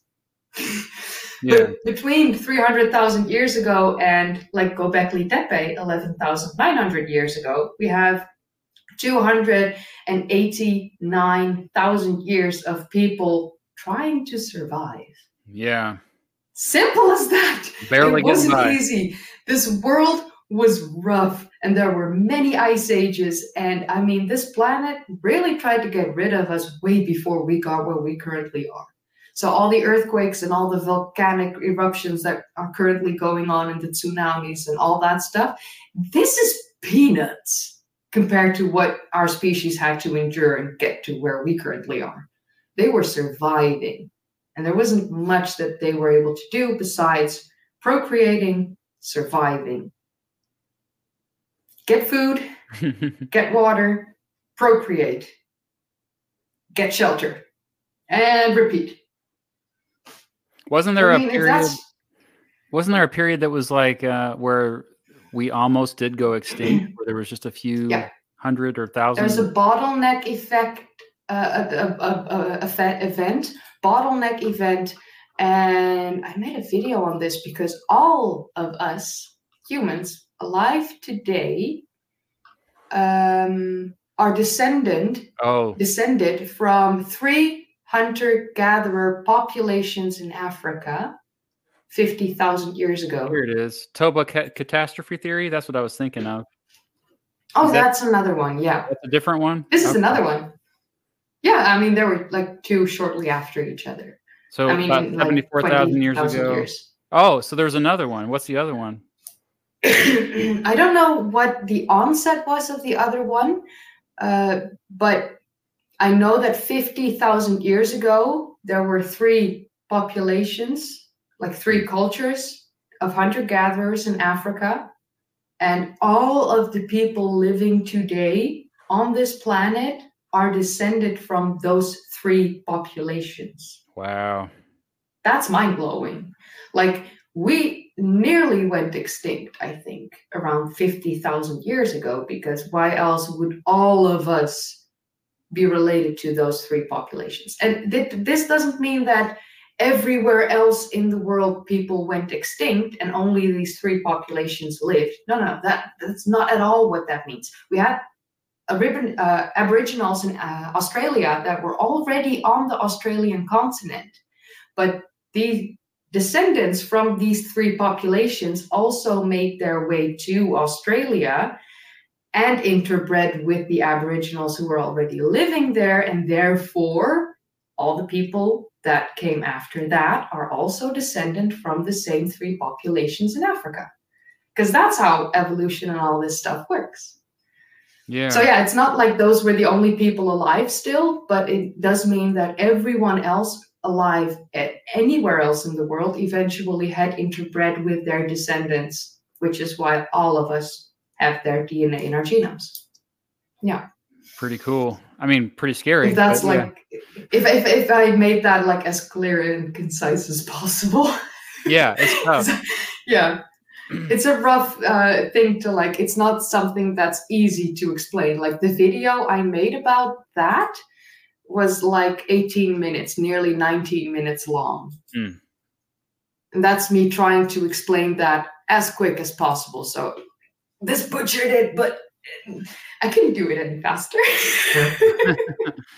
Yeah. I mean, I know it's disputed. They don't know. It's a theory. And I know that we don't really have... Yeah. A whole lot of evidence for that, but I mean, it's plausible for certain. I mean, well, this bottleneck event 50,000 years ago, that's been proven beyond a doubt. Oh yeah, I'm sorry. Yeah. As far as what caused the bottleneck, bottlenecks, plural, because we know that this happened multiple times. And you know, they always say, well, it's a super volcano or something like that. I always think about, you know, there's a super volcano that will erupt. In North America, Yellowstone National Park. It could happen tomorrow. It could happen in 1,000 years. But we could see a similar situation. And, you know, people say, oh, that's the end of the species. Like, no, I don't think so. I think there's ways to survive it, but it will suck. It will be definitely a bottleneck event for sure. So at least learning about it is important. We don't want to be doomsdayers, but being aware. I mean, same thing with an asteroid. Depending on how large the asteroid is, it could be an extinction. If it's another like Chicxulub asteroid, right? Honestly, we're kind of screwed. Yeah. Well, yeah. If it's like that massive, we're kind of screwed. Yeah. Yeah. My sister was the one that found out that the Chicxulub asteroid hit in Boreal Spring 65 million years ago or 66 million years ago. The one who found it out? That was my sister with pink hair, and I interviewed her on my channel. Yeah. Oh, I didn't see that. So, and she's getting a bit famous. She's famous? Yeah. What's her name? She's getting a bit famous in the Netherlands. Melanie During. Yeah. Shoot, She's got pink hair, paleontologist, master's degree, working on her second or third PhD. Like, she's doing good. I'm very proud. But yeah. I didn't start my channel because of her. It's not related to her in any way. We have our own passion projects, I say. Yeah. Well, I guess I was hoping to. I was interviewed yesterday by like New York Magazine because they're writing a story on her. Big feature piece. So yeah. New York Times? New York Magazine. New York Magazine. Okay. Yeah. Wow, this is don't know when that's kind of come out. Could take like a couple months even, but I mean they're working on it. That's what I know. So yeah. And she was on Dutch television recently and stuff. It's the last spring of the dinosaurs, but it's only currently still in Dutch. They are working on an English release. So she's working on like writing it in English and adding things for the international public. So yeah. Very cool. That's my sister. Yeah. You should be proud. I'm sure she's proud of you too. I am. No, I'm sure. Sixth question for you, I think. Have you been to a country outside of the United States, of America? No. I mean, most Americans haven't.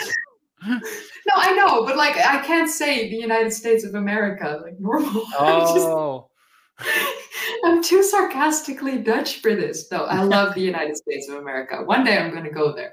But have you been to a country outside of the U.S.? And if so, if there are more, which one was your favorite that you visited? Of course. A fairy tale dream like the Netherlands. I saw you went to Scotland recently. We also went to Scotland, and we went to the UK last spring. So England and Scotland, and of course, I've been to Canada multiple times. I've been to Mexico, Jamaica. That's about it, though. I have not been very many places. I have not been to the Netherlands. As far as where I want to go next, I think I really want to go to Iceland, and I do want to go to really all the Scandinavian countries, to be honest. Just kind of make the round. My friend. Do you like to feel small? What's that? It sounds like you want to feel small. Oh, you want to see all the Scandinavian countries. We're all giants here. Oh, yeah. Well, at least, Americans are getting pretty tall, too, for some reason. It seems like all my students got a little bit taller every year. It's weird.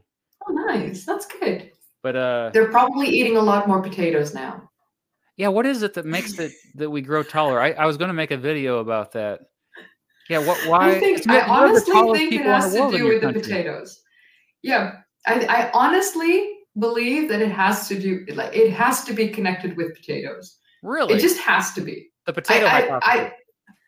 I think this is the potato hypothesis, but like Scandinavian people, including like the Dutch, the Danes, the Germans, people from the UK, and like upper Scandinavia, Norway, Sweden, Finland, not so much, but still a bit, and Iceland, we eat a lot of potatoes. And why do we eat a lot of potatoes? Our ground is perfectly fertile for it. Like it grows very fast here, and potatoes can go a long way. They're not like you have to use them within a week after they sprout, which is perfect. You can grow them all year long, which is perfect. And you can make them in a variety of ways. Like you can fry them, cook them, bake them, mash them, continue, and you can put them in nearly every dish you eat. Yeah. So when I grew up, we ate potatoes 6 days of the week at my dad's house when I was 9. The first 9 years I lived with my mom, but it doesn't matter. But when I started living with my dad, I was 9. I was a runt in my classroom. I was the oldest, but I was also the runt. And then I started eating potatoes like 6 days a week. And after 2.5 years, I started getting this growth spurt, which is not fun. And I went from 1 meter and like 48 centimeters to 1 meter and 76 centimeters in like less than 2 years. I went, whew. A meter and 30 centimeters is not normal for a person to grow. And that happened after I started eating the potatoes every day, 6 days a week. So I think it has to be something connected with potatoes that makes us tall. Like I just firmly believe that fried potatoes don't really work because you killed all that was good, because that's what I ate a lot the first 9 years of my life, and I was the right. So fried potatoes don't work as well. This is an interesting hypothesis that we need to explore more. That's just an anecdote, but hey, you could be onto something here. And I will say two things that came to mind. First, the metric system. I got lost really quickly because us dang Americans with the metric system. So I kind of know what you're talking about, but and second, here in America, we also. I'm not even really joking when I say this, but pretty much everything that Americans eat has either corn in it or potatoes. If it's not meat, it's corn or potatoes. You look at the ingredients of stuff. And so maybe that has something, maybe you're onto something is again, what I'm saying here. Maybe the Americans have been eating more cooked potatoes the past few decades, and that's why they're starting to grow. Maybe. Yeah. Because like when I met my boyfriend, started cooking dinner for him, and at the beginning he was like, I want to eat like healthy protein meals because he was working out a lot, so I would make like chicken wraps and all that stuff. And after a while it was like, I'll just make potatoes, veggies, and like meat. But I started with like baked potatoes, and we liked them for a while. And after a while I was like, I'm in the need for just a cooked potato, like super simple with a gravy, like please, like super basic Dutch food. And he was like, okay, well, we can do that for a day. It's been a year. Oh, nearly every day cooked potatoes. We both love it with a gravy. And we barely eat like chicken wraps or my chicken curry that I love to make. And it's delicious, but we rarely eat it because when we look at each other and we're walking around in the gym and working out 6 days a week, we look at each other and it's like, what do you want to eat, honey? And he's like, I'm in the mood for some cooked potatoes. And I'm like, yeah, me too. Every single day. Yeah. I love potatoes. So, yeah. You could do so much with them too. Potatoes. Yeah. Yeah. Most versatile food is a potato. And that's what the Irish lived off of. Some of my ancestors were Irish. That's, nice. The famine happened in the 1800s because of the lack of potatoes. Yeah. So God bless the potato. Yeah. We worship the potato. All hail potato. And the Netherlands is like potato capital.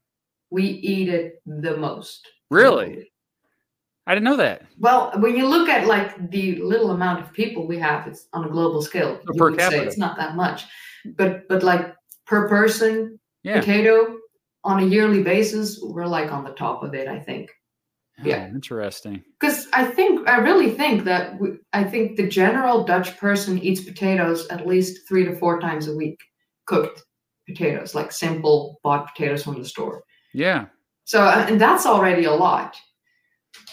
Yeah, so, no, that's somebody in the chat. So I don't even know if this is like factually true. My dad always told it to me growing up, that you can survive just off of potatoes. Like if you were on a stranded island and all you had was potatoes, you'd be all right.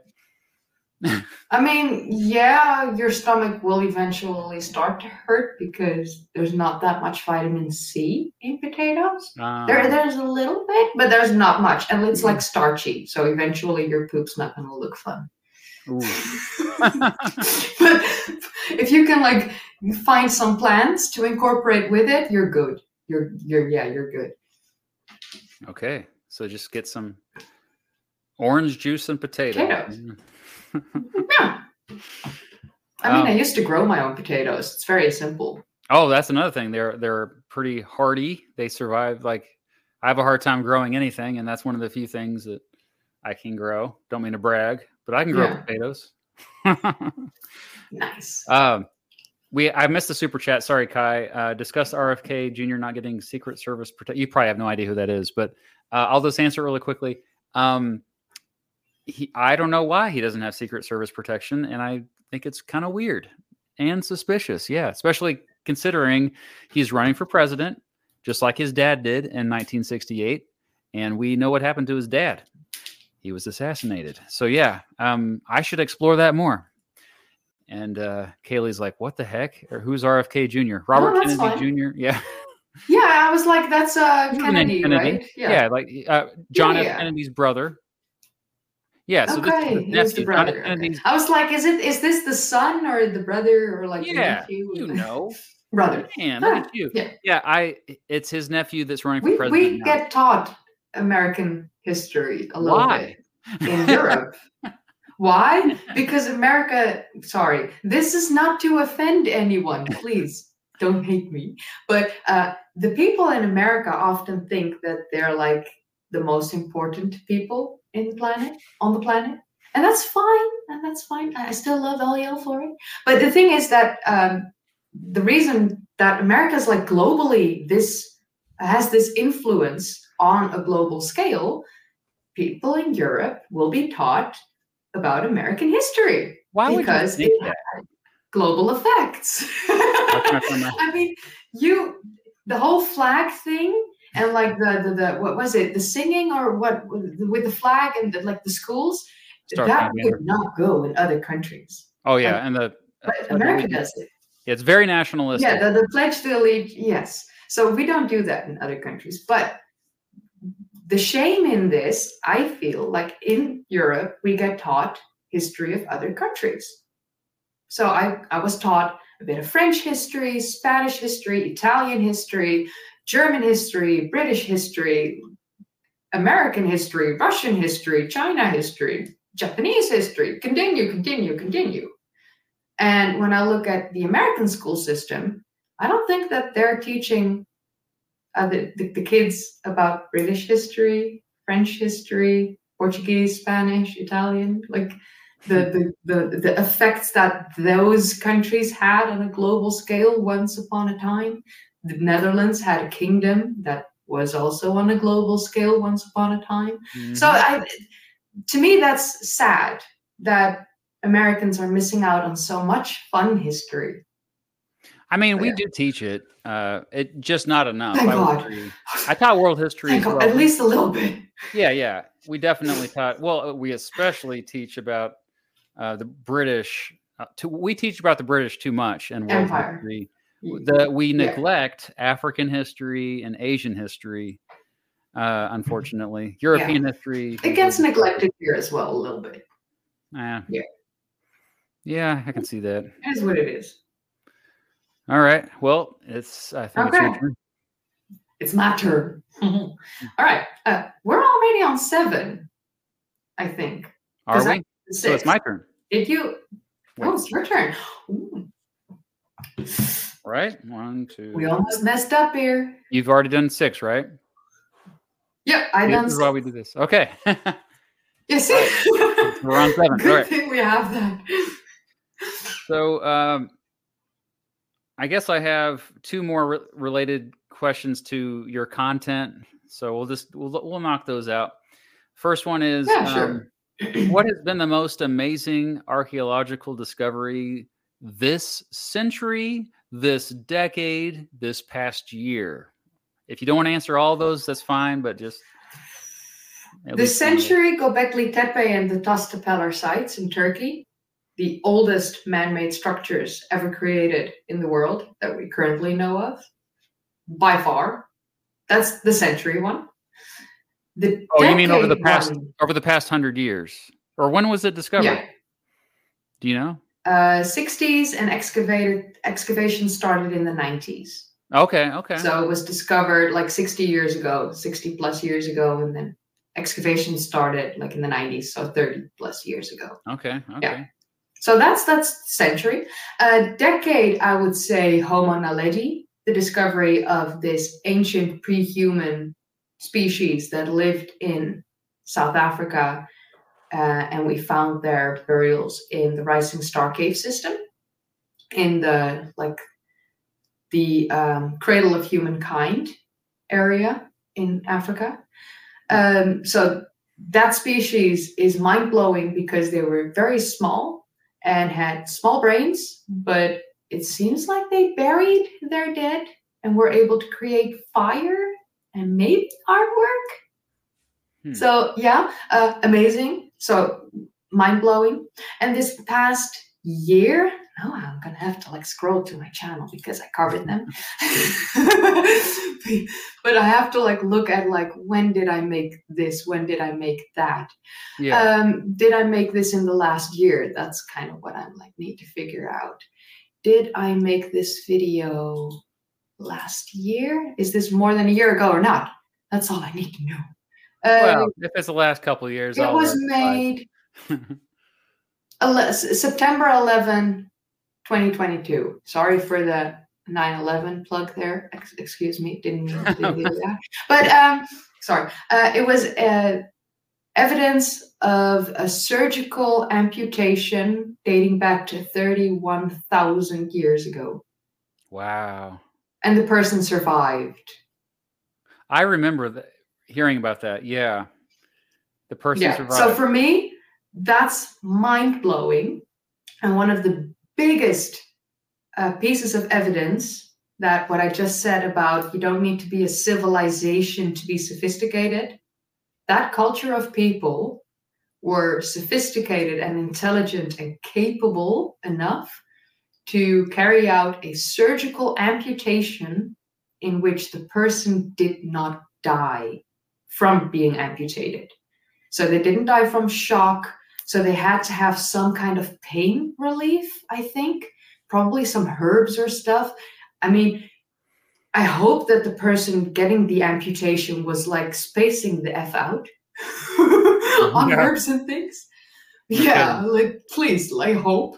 Because yeah, you can go into shock when you're in too much pain. Your body can go into shock, and you can die from shock. Yeah, you can. So the fact that they actually survived that amputation 31,000 years ago, mind blowing. Yeah. Okay, I did not expect that to be a thing. The 31,000 years ago. That seems like so long ago. It is. Back then, people did not have blue eyes. Really? That wasn't a thing. That mutation wasn't a thing yet because blue eyes emerged 10,000 years ago. That recently? Yeah. Wow, yeah. I'm a freak. And I have green eyes, and this is even more recent and rare. That's right. Yeah. What about hazel eyes? Is that even more recent than green eyes? Or does that go longer than... I think hazel went kind of hand in hand with green. Okay. Because you need some green tones for hazel. I always tell my daughters that you have blue eyes. We're freaks. We're most people. We are the mutations. Yeah, yeah. Even the white skin, blonde hair, blue eye, or green eye, that's a mutation. People did not have this more than 10, 20, 30,000 years ago. Yeah. We used to look a lot more the same. It's just that we all went to live in these strange places on this planet further away from the equator, and that had an effect on how our genes mutated. Right, right. Neanderthals were even more diverse than us. So they could have darker or even lighter skin than us, and they had probably more eye colors and hair colors and all that stuff. I did a video on that where Neanderthals white got attacked for being a racist. Has nothing to do with race. Simply has to do with the scientific look of evolution and mutations and where in the world you live, how much that affects your eventual evolution. So red hair was a Neanderthal? It's a common misconception. Oh. Neanderthal genes, the red hair comes from Neanderthals. Neanderthals did indeed have red hair, but that mutation died out with them. So they did not carry that up over to us. Okay. We had our own mutation that created red hair. So it's not related, but both red hair, but different mutations led to them having it, and there's no DNA correlation. Yeah. I just, I did that video about systemic racism recently, and I mentioned that, the idea of race is it's a social construct. This has been well established for at least 100 years. And then there's been a growing movement, reactionary movement, to say, no, race is, it's all science, it's biological and all this. And basically starting with the white supremacy first, and then working backwards to pretend like they're not white supremacists, because they're trying to make it so that, there's difference, biological differences. And that's what, but anyway, that was a little, it's a little disturbing to me how many people don't realize that this term, white, is really new. Like, it only goes back to, like the late 1500s is really when you start to see it in texts. And people are like, what about the ancient Romans or ancient Greeks? No, they didn't use those terms. They had, in fact, there were other genetic traits that they sometimes show. Like, imagine if we divided ourselves, like if race was instead about eye color, for example. I brought this example up to my students when I used to teach about racism. And I said, it could be really any genetic phenotype, They just kind of decided to choose this because it was convenient, because it justified enslaving Africans. That's literally why they decided to do that. On a mass scale. They did. Right. It's all about the mass scale that they have to justify it, because slavery already pre-existed, of course, like the slave trade in Africa. And then slavery was also very persistent in white civilizations in Europe. Yep. So, we were all enslaved once. Like, it doesn't matter what your skin color was, where you come from, but your ancestors were enslaved in some way. Yeah. So, slavery existed, of course, but it's the thing that they had to justify it, and it had to be visually, like, you had to be from, like, a distance that you could say, that's the different one. And that's why it's skin color and not like eye color, like you said, because for eye color, you need to be like a lot closer to someone. And then it becomes a lot more difficult to say, I want to enslave you. Just like all the keyboard warriors we have now on the internet that are like anonymous. It's a bit like that, because back then it was like the British and like the Portuguese and the Dutch and all that stuff. And we said that they were different, and therefore we can enslave them, and therefore we can be cruel to them because we don't personally know them. We're kind of anonymous from a distance. Yeah. So enslave them, put them on a boat and like scooch them off. So it's more like that. It feels like more like the keyboard warriors we have now. Again, it's them coming up with their opinion first and then trying to find facts, evidence later to back up their opinion. Yeah. No, it's that's been on my mind lately because of that video. Yeah. But, okay. Now I think. Okay, my seventh. Yeah. If you had to choose, because like this is a gun to your head, you have to choose. Oh, no. Would you rather live in the Middle Ages or in the Late Stone Age, the Neolithic? And why would you prefer that one that you pick over the other? It depends on where I'm at in the hierarchy for the Middle Ages, because if I'm at the top of the hierarchy in the Middle Ages, then I would definitely prefer it. In your country, in the States, are you like a descendant from someone high up back in the Middle Ages? Because if so, then you would be golden. If not, then it wouldn't be fun.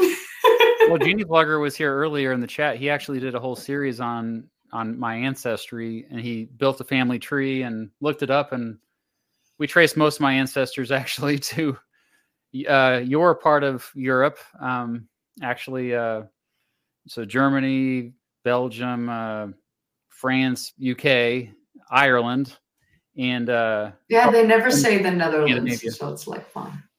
Yeah, well, Netherlands too, I think, but I don't remember. I can't recall exactly, but I have no idea about royalty, but that's the thing. I think it depends on where I'm at, but if I were to be a peasant in the Middle Ages, I think I would rather be in the Stone Age because it was more communal back then. Neolithic times. Actually, there's evidence. I mean, I don't know much about that era. Everything I learned from watching channels like your own. But from what I understand, like there's a lot more freedom for a lot of people back then.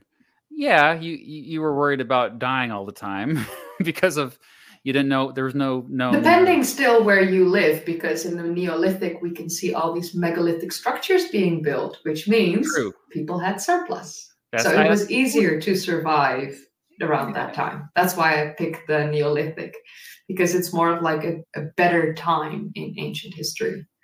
Yeah, that's kind of a misconception too about history in general, is that it's a linear progress. It's like and then that's this whole term of Dark Ages. I mean, we don't like to use it. Historians don't like to say the term Dark Ages anymore, but I think it's just a good example of that. It's false to assume that we're always just moving forward in society. And it's always also, I think the reason why they don't like to use the term Dark Ages is because that was a very specific part of the world. It was not the Dark Ages in the Middle East, for example. That was things were going great there during that same time. So it's complicated, but I think where you make a really good point, because where you're at during the Neolithic. So you've changed my mind. Yeah, Neolithic. Yeah, because like during the Neolithic, Northern Europe, which were like the countries that you say you're from, like descended from, you were good.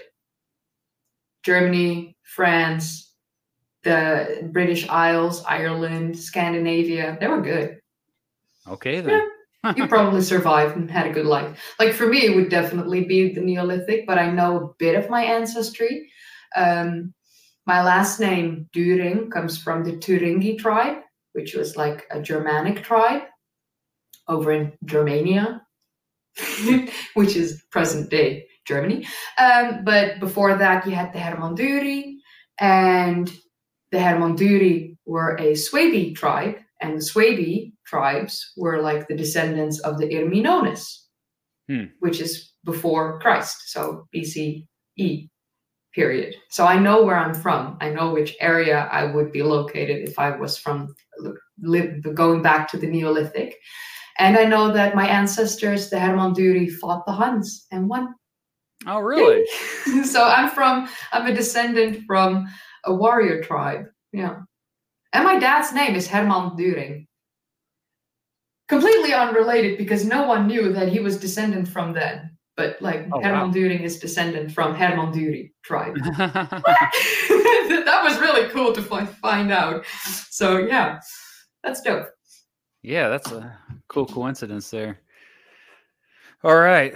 Well, the last, I think, archaeological question, and I'm sorry if this is an annoying question, but what's the quickest? Fine.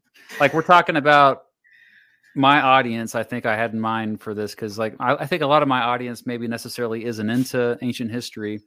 So what's the quickest way to convince people that, yes, humans created the pyramids? The quickest way to convince them. The quickest way. The stones were quarried nearby, the outer casing stones, of like the casing stones that you still see, the limestones on the outside that we currently still see. Were quarried quite close to the pyramids. The quarry sites are there. I've not personally been there, but I know many people personally that have been there. So the granite was quarried, I think, from Aswan, brought by boats. Very simple. We humans are incredible. We are amazing. We are inventive. We are intelligent. We are sophisticated. We did that. And we can be proud of it. Exactly. Like pat on the back. We did that. It had a human purpose. A tomb is not just a burial place. A tomb is a sacred site, the most sacred site there is, the place where you are closest to the gods. Building a pyramid, being a worker, building the pyramid was the highest honor there was back in the day when they were built. They were doing the work of the gods for the current living god that once their current living god, the pharaoh, would pass away, would be joined by the other gods that they were already worshipping. So they were doing God's work for the living God so that he could be with the other gods that they were already worshipping, because that's the level we're talking about. So similar to churches, these giant churches and synagogues and et cetera. Look at churches nowadays in the States, because your churches are a lot different than we have in my country. Okay. They're huge, but also, what do they do every sermon? Don't they do the basket with the money? Yes. Collecting money from the people that worship. So why are people believing in a God that makes them pay for believing in him? To me, that makes zero sense, because what you can't explain it to me, I'll never understand. It's simple. But the people that do believe in God, in the Christian God, whether they are Protestants or Roman Catholic, doesn't matter, because both of them do this, at least in the States, I think. In the Netherlands, this is not a thing. You go to a church, and in some Roman Catholic churches, they will indeed bring out a basket, and you will be frowned upon if you don't pay. Oh, yeah. But go to a Protestant church, and they will never bring out a basket. No. Well, some do. Never. In the Netherlands, the Protestant churches... As far as I know. Like, in the Netherlands, this is not a thing with Protestant churches. Now, the thing is, most people that are Protestant and believers are quite rich or have at least enough money, so they will voluntarily pay. Still weird to me. Like, why would you pay? But, like, translate that to ancient times. People are willing to pay to be able to believe in a god. In modern times, what were they doing? Like, what were they sacrificing in ancient times? Their lives. Their labor. Their livelihoods. Their labor. So they were agricultural. They were an agricultural civilization. All the workers building the pyramids would be building on the pyramids until the Nile flooded. And plants needed to be... like the crops needed to be yielded or planted. Those were the times that they were not building on the pyramids, because they were still had their regular job to like sustain the country. So, and you can see this, and you have like all these worker villages around the pyramids of Giza, on the Giza plateau. You have massive villages where the workers who were building the pyramids lived while they were building the pyramids.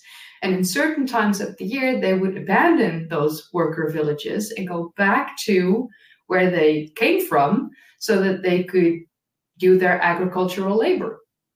And then when all that was done, the crops were planted or the crops were harvested, they would go back to the worker villages near the pyramids and continue building. And yeah, you need a massive force of people, but the Egyptian civilization was massive. And yeah, they had the workforce. They were doing God's work, the highest honor there was. And they were buried. The workers that died during the construction were buried near the pyramids. Highest honor.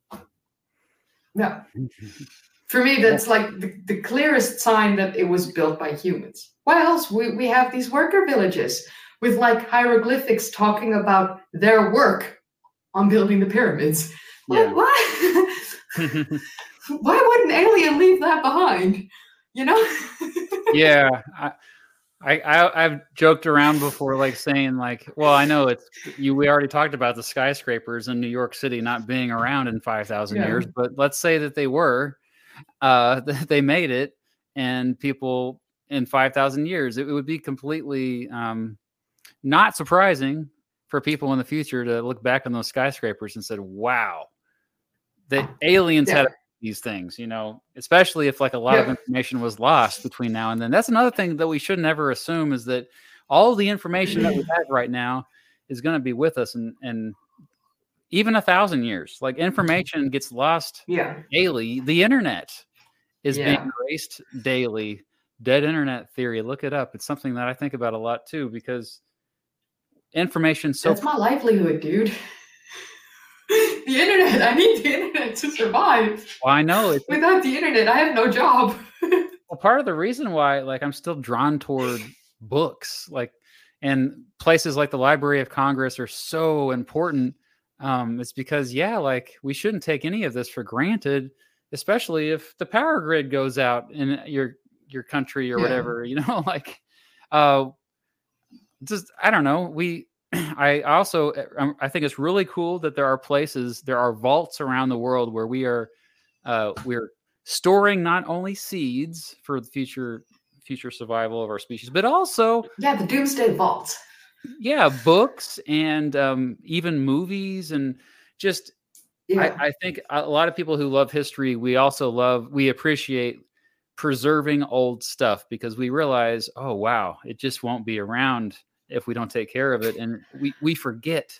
Humans forget so easily. I even recent history that I teach, that I grew up with in the 90s and the aughts, like, it is amazing how many people don't know that history, and it happened 20 years ago.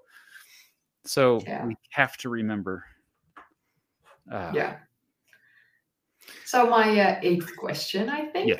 I think it's my turn, I think. It is. So I made this question, and then later on I sent you an email with like a Wikipedia page. Oh, yeah. And then you responded, and your response was like, damn it, you know. Oh. So like, are you familiar with the origin story of New York and the influence of the Dutch had on the American language? So it's like both of them. So how New York used to be New Amsterdam, settled by the Dutch, that Brooklyn, the part of New York, Brooklyn, comes from the Dutch town Breukelen. Haarlem comes from the Dutch city of Haarlem, and that the Wall Street used to be where the wall of the Dutch settlement was located. And then the words used in your American language nowadays comes from the Dutch language. For instance, koekje became cookie, daalder became dollar. So our currency, the daalder, was eventually like merged into like the word dollar. And stoep, S-T-O-E-P, our word for like the sidewalk, stoop, became stoop, S-T-O-O-P. It's nearly the same. So like my country and my ancestors from this country had quite the influence on the United States of America. And how much of that are you familiar with? That's the question. Yeah. I'm pretty familiar with it. I mean, I used to teach colonial history, and I did spend some time on the Dutch's influence, not just in New Amsterdam, but also like Peter Stuyvesant in Delaware, which is what's today Delaware. And, you know, there were not very many of them, but they had quite the impact, as you just stated. I mean, the thing is, I forgot one thing to mention, like, while I was writing the question. The Declaration of Independence partially was written because of the Dutch Declaration of Independence. Oh, that's right. Plakkaat van Verlatinge, the Plakkaat of Verlatinge. Used as sort of the basis for the Declaration of Independence of the Americans. Well, if we did not declare our independence from the Spanish Inquisition and all that stuff after the 80 Years' War, the American Declaration of Independence would have looked a lot different, if it was even written. Yeah. Well, I know. Okay. Many people don't know. Oh, okay. I had to Google it. Let me just put up Wikipedia again. I defend Wikipedia. Take your time. Let's see. Wikipedia is amazing. Oh, here we go. It says by 1655, there was only around 2,000 people in New Netherland. 1,500 living in New Amsterdam. By 1664, I'm reading this right off here. It had risen to almost 9,000. Now, that's not many people. That's not. No. But the fact that still the we also come from a tiny country, and back then even the Netherlands itself did not have even that many people. So it was still quite a lot compared. Yeah. Yeah, but they were there first, and then we now know the influence of New York. I mean, New York became the biggest city in the United States by the early 1800s. It was the biggest. It had overtaken Philadelphia and Boston, and ever since it's been the biggest city, one of the most influential cities in the world since the late 1800s. And so that the legacy of the Dutch in New York never went away. Those first settlers. Yeah. I mean, it's just like. I live in Lawrence, Kansas, in the Midwest. It's like a town that was established by people from Massachusetts. And even that, I think, impacts, like, it doesn't matter who comes later. The people who found a settlement, I think, have a tremendous influence on all future settlers. Because, I mean, yeah, we got a lot of Dutch immigrants throughout the early years of the United States. I mean, one of the most famous is Martin Van Buren, who was the 8th president who actually spoke Dutch, and English was his second language. From the Fox of Kinderhook, a Dutch settlement in upstate New York. But yeah, like, I think the thing that's kind of crazy that I always think about with this is there wasn't that many people that really kind of got it going. A lot of the Dutch stuck around after the British took over. And the other thing is, like, I think we're speaking English right now. Like, everybody in the Netherlands is taught English, right, to speak fluently, like both Dutch and English. Okay, I mean, obviously in the United States, it's only English. I mean, like, we start giving English lessons in like the last 2 years of elementary, and then and that's like an hour, maybe 2 hours a week. That's just slowly roll you into it a little bit. Oh, and then when you go to high school, it's like, I think 2, 3, 4 hours a week that you get English. I wasn't allowed to enter my English lessons. Oh, why not? I was not allowed because on the very first day of school in high school at English, my English teacher was saying like an English sentence. We are walking down the street. And he said it like, we are walking down the street. And like my ears were bleeding. And I told him like, sir, you don't pronounce English like that. And I said it in English. And he looked at me and he's like, you're not allowed to be in my classes. You're only allowed to make your exams. Wow. And I was like, okay, I've got free time. Yay. Wait, so how did I never went to English lessons. How did you learn it then? Oh. From a young age, my mom spoke a little bit of English and like cartoons and like movies, Disney movies in English, movies in English with like Dutch or English subtitles. So you'll learn the words a little bit. And then as you get older, the internet came and that became a thing. And then you had like MSN Messenger. That was awesome when I was young. MSN was just, perfect. Yeah. And then through MSN, I came in contact with like people from America and Britain and Australia, and you have to type English. So I was often like translating things, but that's how I learned English. And then the pronunciation comes from speaking English with people over the phone or a voice call. And do that enough for quite a long time, and then eventually you can just speak English. Yeah. And people often ask me where I'm from in like the States or Britain or Australia, because they don't know where my accent is from. And I'm like, my hillbilly Russian, whatever accent that goes all the way fluently, I'm Dutch.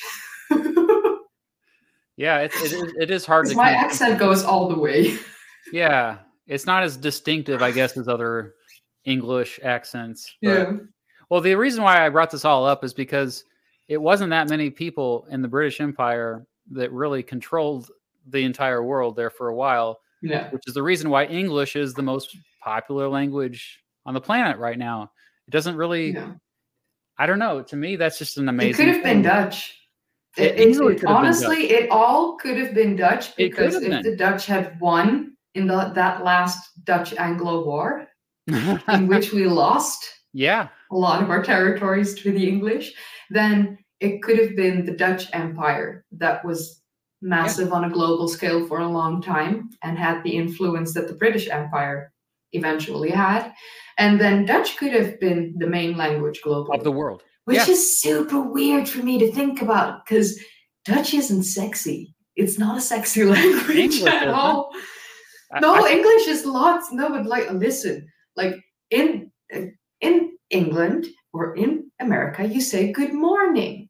It sounds fun. In the Netherlands, you say goeiemorgen. Yeah. That doesn't sound sexy at all. It sounds like I'm choking on something. A lot of the... I'm used to it, but it doesn't sound fun. Like the Dutch G, and I'm good at the Dutch G and the Dutch R. Your R's have to roll and your G has to growl. But yeah. Well, German, it seems like you have two people speaking German back and forth, and sometimes you can't tell if they're like happy or sad. You're just like...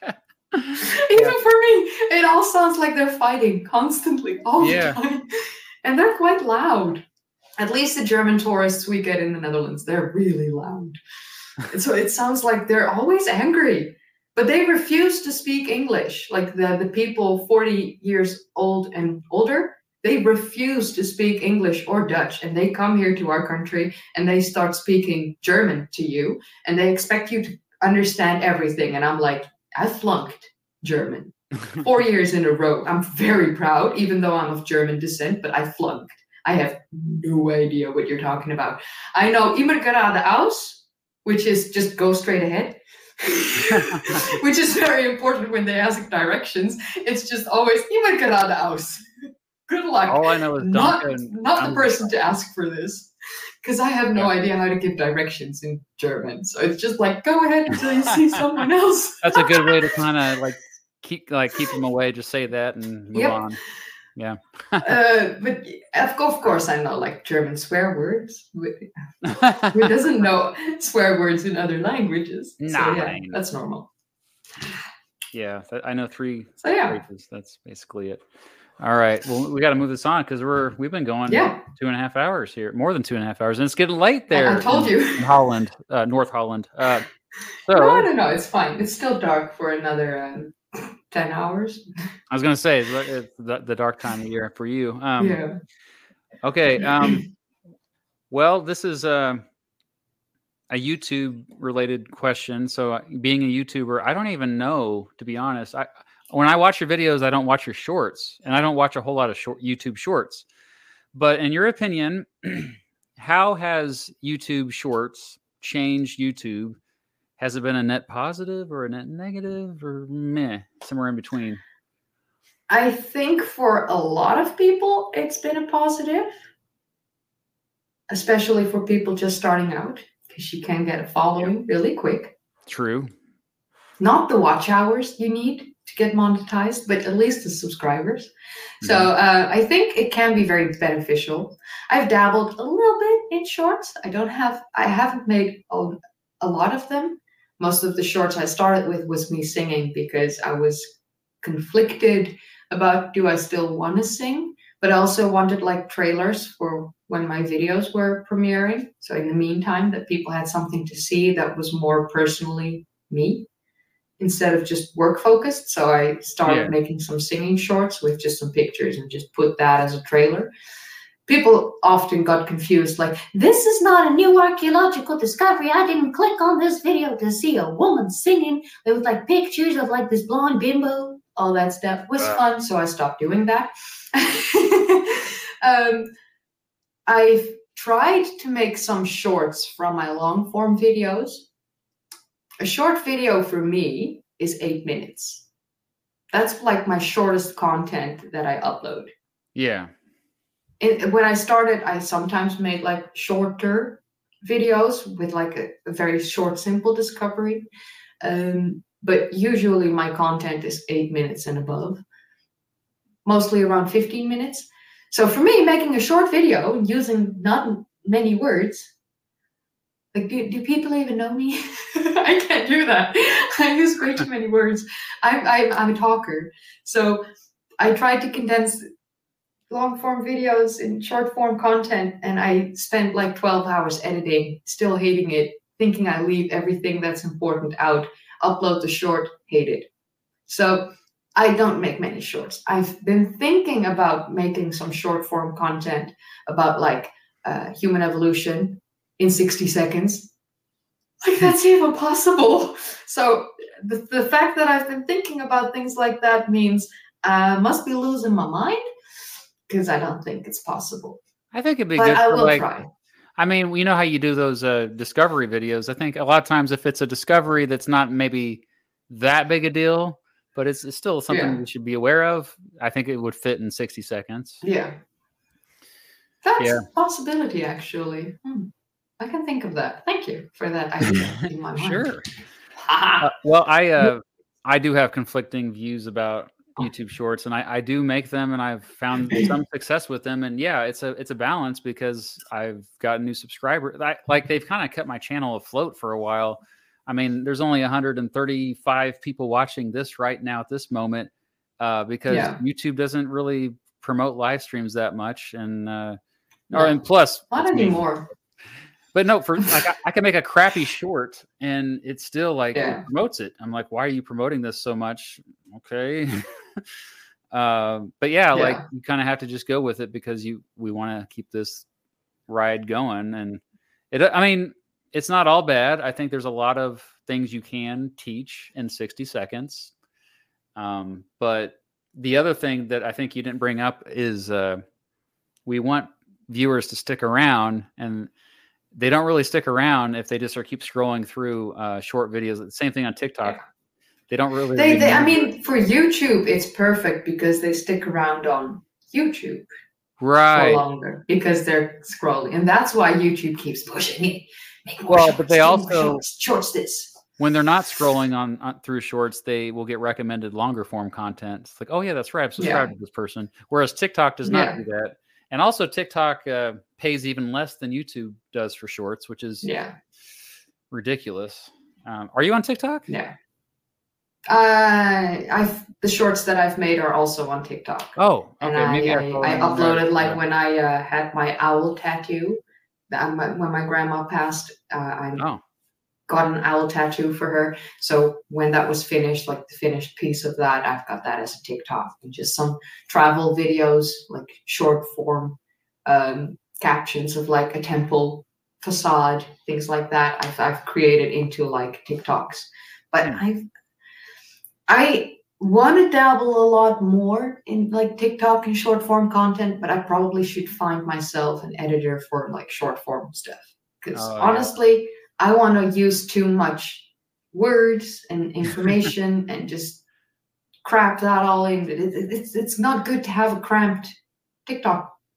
That's just that. It has to be like a little bit concise. Yeah, I always talk too much. That's my thing. Oh, it's okay. No, why else would you be here for nearly 3 hours? Is this your longest 10 questions? Actually, no. I think the longest episode ever was the Toon Shy. So I think that was like 4 hours. So don't worry. Okay, we're good. I just realized. I was like now you're gonna be like, constantly thinking about that. Oh, I gotta shorten what I say. No. All right. No, it's fine. No. So, okay, I think it's my turn. It is. Yeah. Okay. Since you're quite into politics, you know that there are 3 countries outside of the country of the Netherlands in which the inhabitants are able to vote in Dutch elections. These countries are Saba, St. Eustatius, and Bonaire, and they are known as the Island Council in our elections. Mm-hmm. There are 3 other Caribbean countries in the Kingdom of the Netherlands, like they're part of the Kingdom of the Netherlands. They are not able to vote in our elections, and these are the countries of Curaçao, Aruba, and the Dutch half of the island, Saint Martin. But were you aware of the 3 that are able to vote in our elections? Yes, I was, only because I did that research for the video when I compared the Netherlands and Belgium, and I was like, this is totally a similar situation to the United States. We have these territories, part of the country, but at the same time, the citizens there, they don't get a vote. They don't get true representation in our legislature. And so they're kind of in limbo. And it's weird because I don't know how they are on these islands, these Dutch islands, but and there are islands in the United States as well.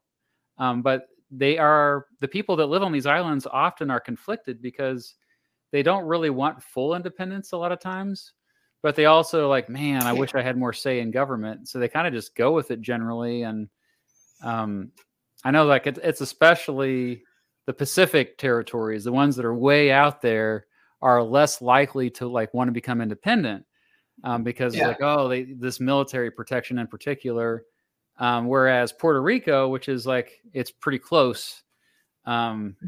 There's a growing movement there, I think, that where they want to be at least a state. And there's even a lot of people there that want to be a separate country even, which I didn't even know until the last few years. I was like, whoa, they want to, why would you want to leave the United States?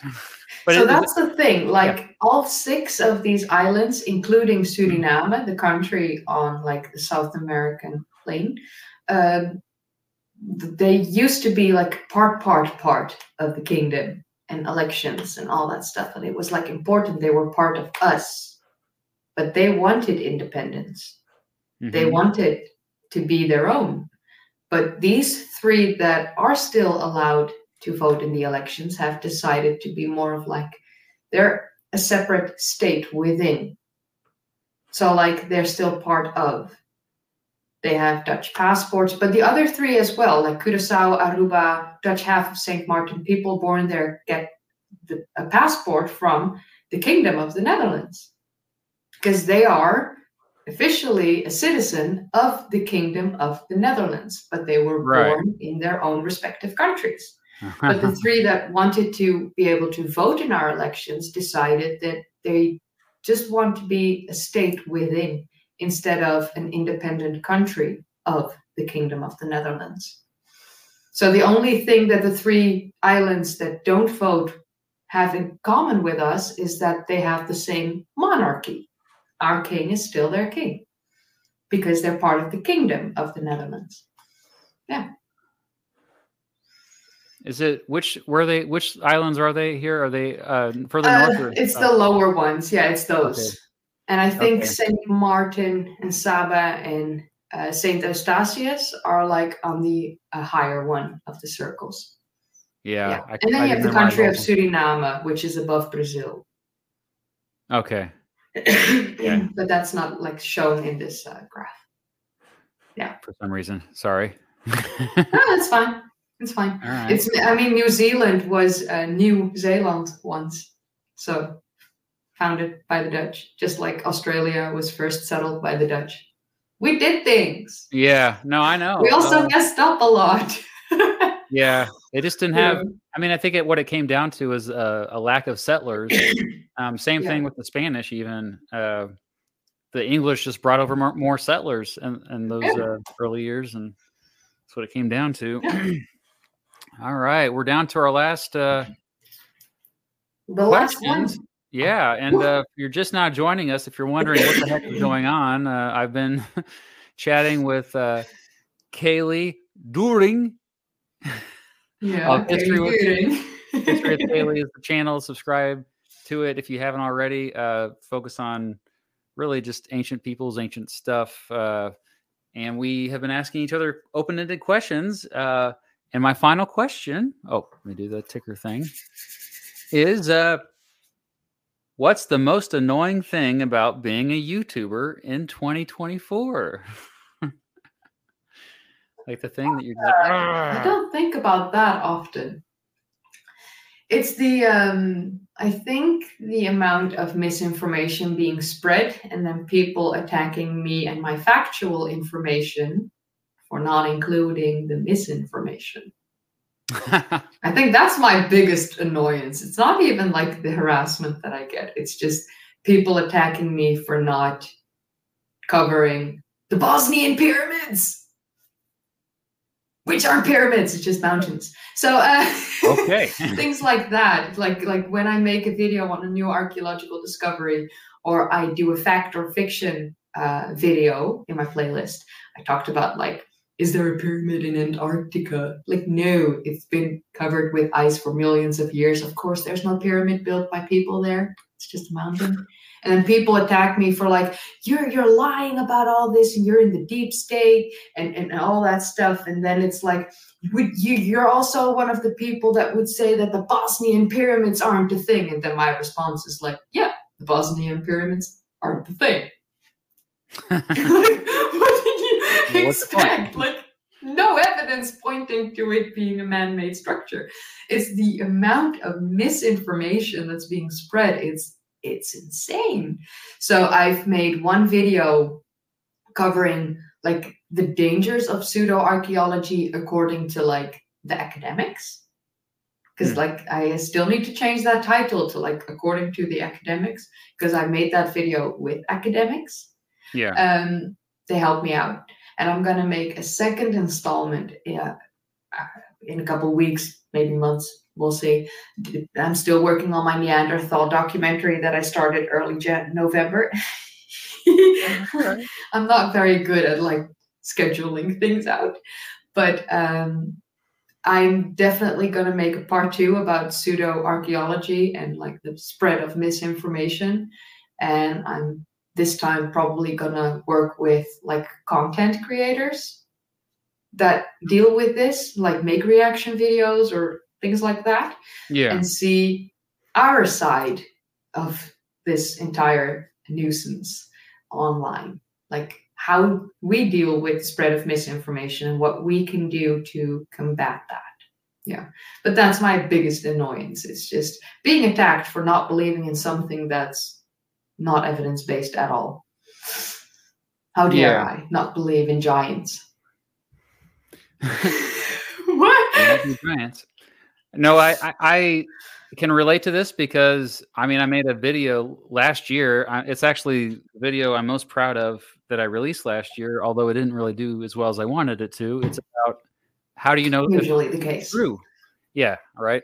But how do you know if something is true or not? And I think epistemology is so important. Like if somebody makes a claim, I think whoever's around them, it's really important that you ask that person who made the claim, how do you know that? Why do you think that? What's your evidence? And actually, cite your sources. Yeah, I mean, once you say cite your sources, you start to come across as like pretentious and annoying. I get it. Yeah, but like where did you get that from? Yeah.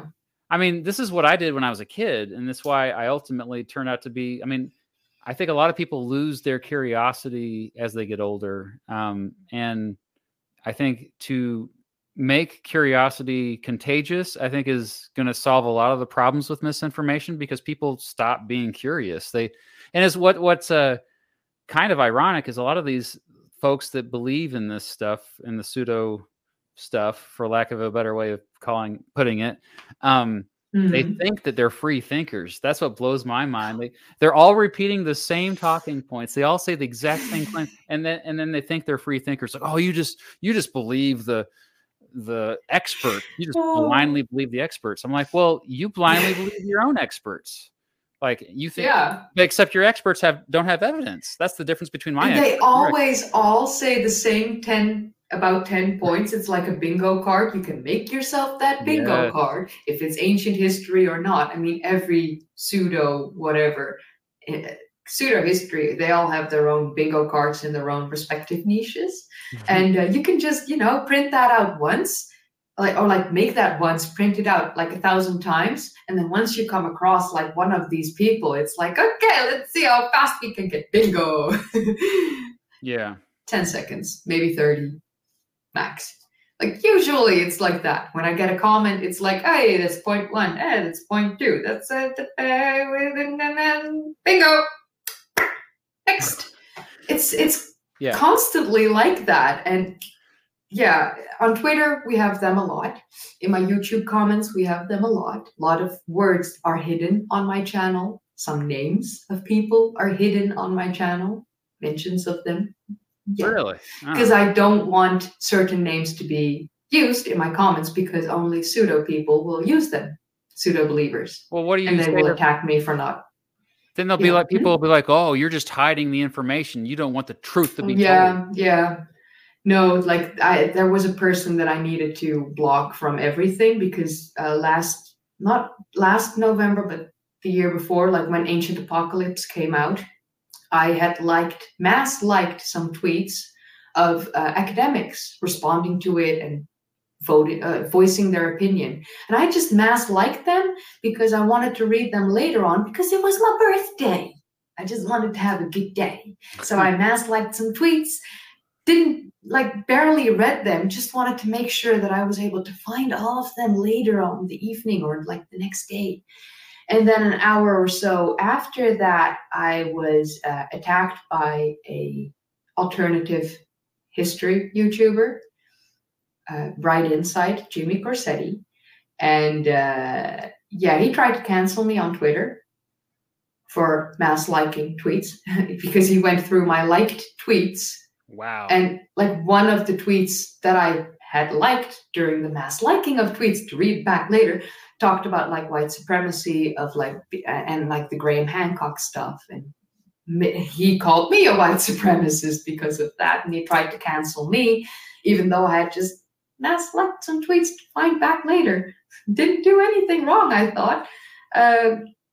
Felt bad, went to sleep, and then the academics and all started following me en masse. And instead of being canceled, I grew 2,000 followers in 2 days. So thanks, dude. But every time there's controversial topics, it just helps you in the end. That's why I eventually. So I blocked him. He blocked me, but I also tried to block him and mentions of him and his following, who mention him often in their comments when they try to attack you or harass you, because he often tells people to just go ahead and harass people, which they did to a lot of the academics. They have some of them still have very bad reviews of being bad professor or rate my professor websites that. And they still have super bad reviews because he told his people to harass them on that. I thought you couldn't use that site if you couldn't prove you're a student. There were students that did this. Oh. Ugh. Yeah. That's pretty... So it's a thing. So that's why I've decided to make sure that mention of his name and stuff that. It's not allowed on my channel to safeguard myself from those which we do not speak of. Yeah, and other words for the other harassment stuff. They're not. I mean, I've got a massive list of blocked words on my channel. Yeah. I mean, I think for all of our mental health, I think it's just good for us not to look at the replies and not look. I stopped doing that. It's funny because there's a lot of people who think that I look at. They talk a lot of trash to me, and they think that I see them, and 90% of the time I don't. I've muted so many people, and they think they're just shouting into the wind. They have no idea that I can't hear them. Yeah. It's great.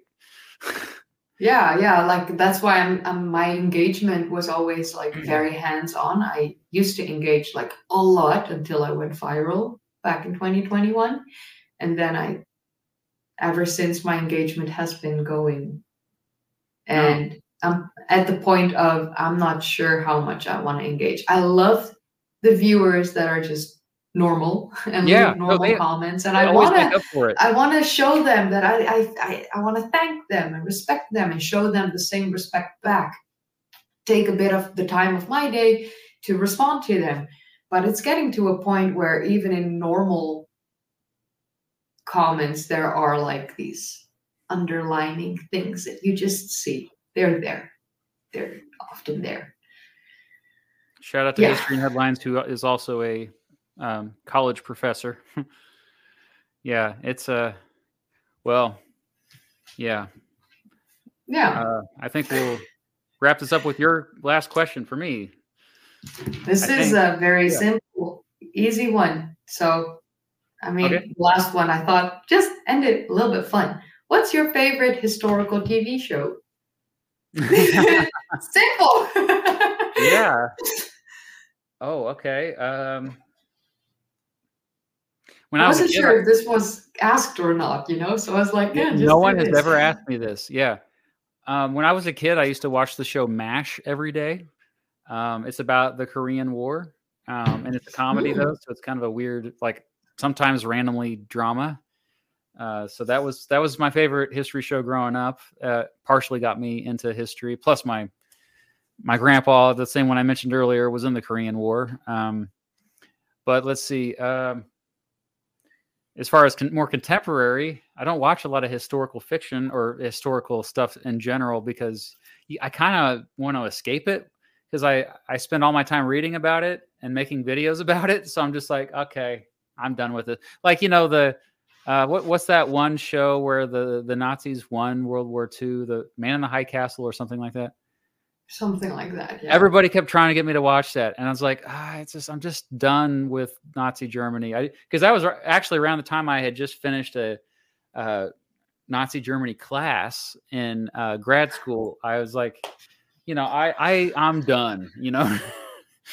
I remember covering Nazi Germany in high school. And it was just, it felt like forever. Like it felt like the entire school year we just talked about Nazi Germany and then we were done, and I was like, yeah, it's gonna take me about a decade to start watching or reading anything about Nazi Germany again. Yeah. Went like that, kind of. I still watch historical movies though, like although I embarrassingly have not watched Oppenheimer yet. So yeah. I watched it actually in the cinema. Yeah. Did you like it? With my mother-in-law, my brother-in-law, and my sister-in-law. Because my boyfriend had already watched it with his friends. How dare he? It was a historical movie, and he didn't go with me. Like, how dare. And then he had to go to, like, Curaçao for the Navy for 2 weeks. And I was like, you know what? I'm going to just ask his mom if she wants to join me. And she did. And then his brother and the girlfriend of his brother joined as well. So we were like, you know what? We're just going to watch Oppenheimer. Dope. I like how you already call them in-laws, so that's a good sign for your relationship. Oh yeah, no, but like we are like together. I mean, that's awesome. I'm living in his house without officially living here because I still have my apartment, but I won't have my apartment for long. We've been aware that I'm going to live here officially for a couple months now. Just making time to like pick up everything in an apartment and package it and then like hire people to like move it here. I've moved 21 times in my life. Oh my God. I don't like moving. Like I'm a bit done moving. So that's why I'm just like procrastinating it. Yeah. Me and Mrs. Beat we figured it out. We've moved 8 times since we got married. We got married in 2005. So yeah, but I think he beat us. Yeah. La Hooper, who are all the contenders to become the 51st state? Well, the Netherlands, of course, is the 51st state. Now, probably Puerto Rico, Washington, D.C. Those are the 2 biggest contenders. But, I mean, that's really no one else brings up that. They don't bring up the other territories like Mariana Islands or Guam or anything. Those are really the 2. I think I got all the super chats. And we've gone over 3 hours, so we probably should wrap this up. Yeah, probably. Well, you said you're a night owl, so I'm glad because you do seem like wide awake despite this late hour. Oh yeah, I'm like it's 11 p.m. and I'm awake, and nice. I will be awake for like at least 2, maybe 3 hours. Even if I go to lay in bed right now, like after this, directly go to bed, I'll be awake until like 1 or 2 a.m. Wow, it just always happens. Yeah. I don't know why. I'm sad we never had a state called Kanawha. Yeah, me too. All right. Well, if, in case you haven't already, by golly, you should subscribe to History with Kayleigh. I put the link in the description of this video. And this is also a podcast in case you want to listen to this in the future. It's RSS, there's anywhere where you get your podcast. This also is a thing. So, but for those of you in the chat, thanks for being here live. And I know we had some trolls this time, but I appreciate it. Thanks to the mods for kind of handling those 12-year-olds who are lonely.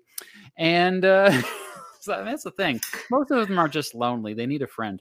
Kayleigh, thank you for being here. And I just got to say, I really enjoyed talking to you. So getting to know you. This has been great. I had a good time. Yeah. This was fun. Thank you for inviting me. And I hope your channel keeps growing, because you're going to get that million soon, dude. Oh, yeah. I hope. It has to happen. I mean, it just has to happen someday soon. Unless I just get canceled, right? No, all right. Don't be canceled. Not going to happen. All right. You say so. All right. Well, thanks for watching, everyone. And we'll see you for the next episode.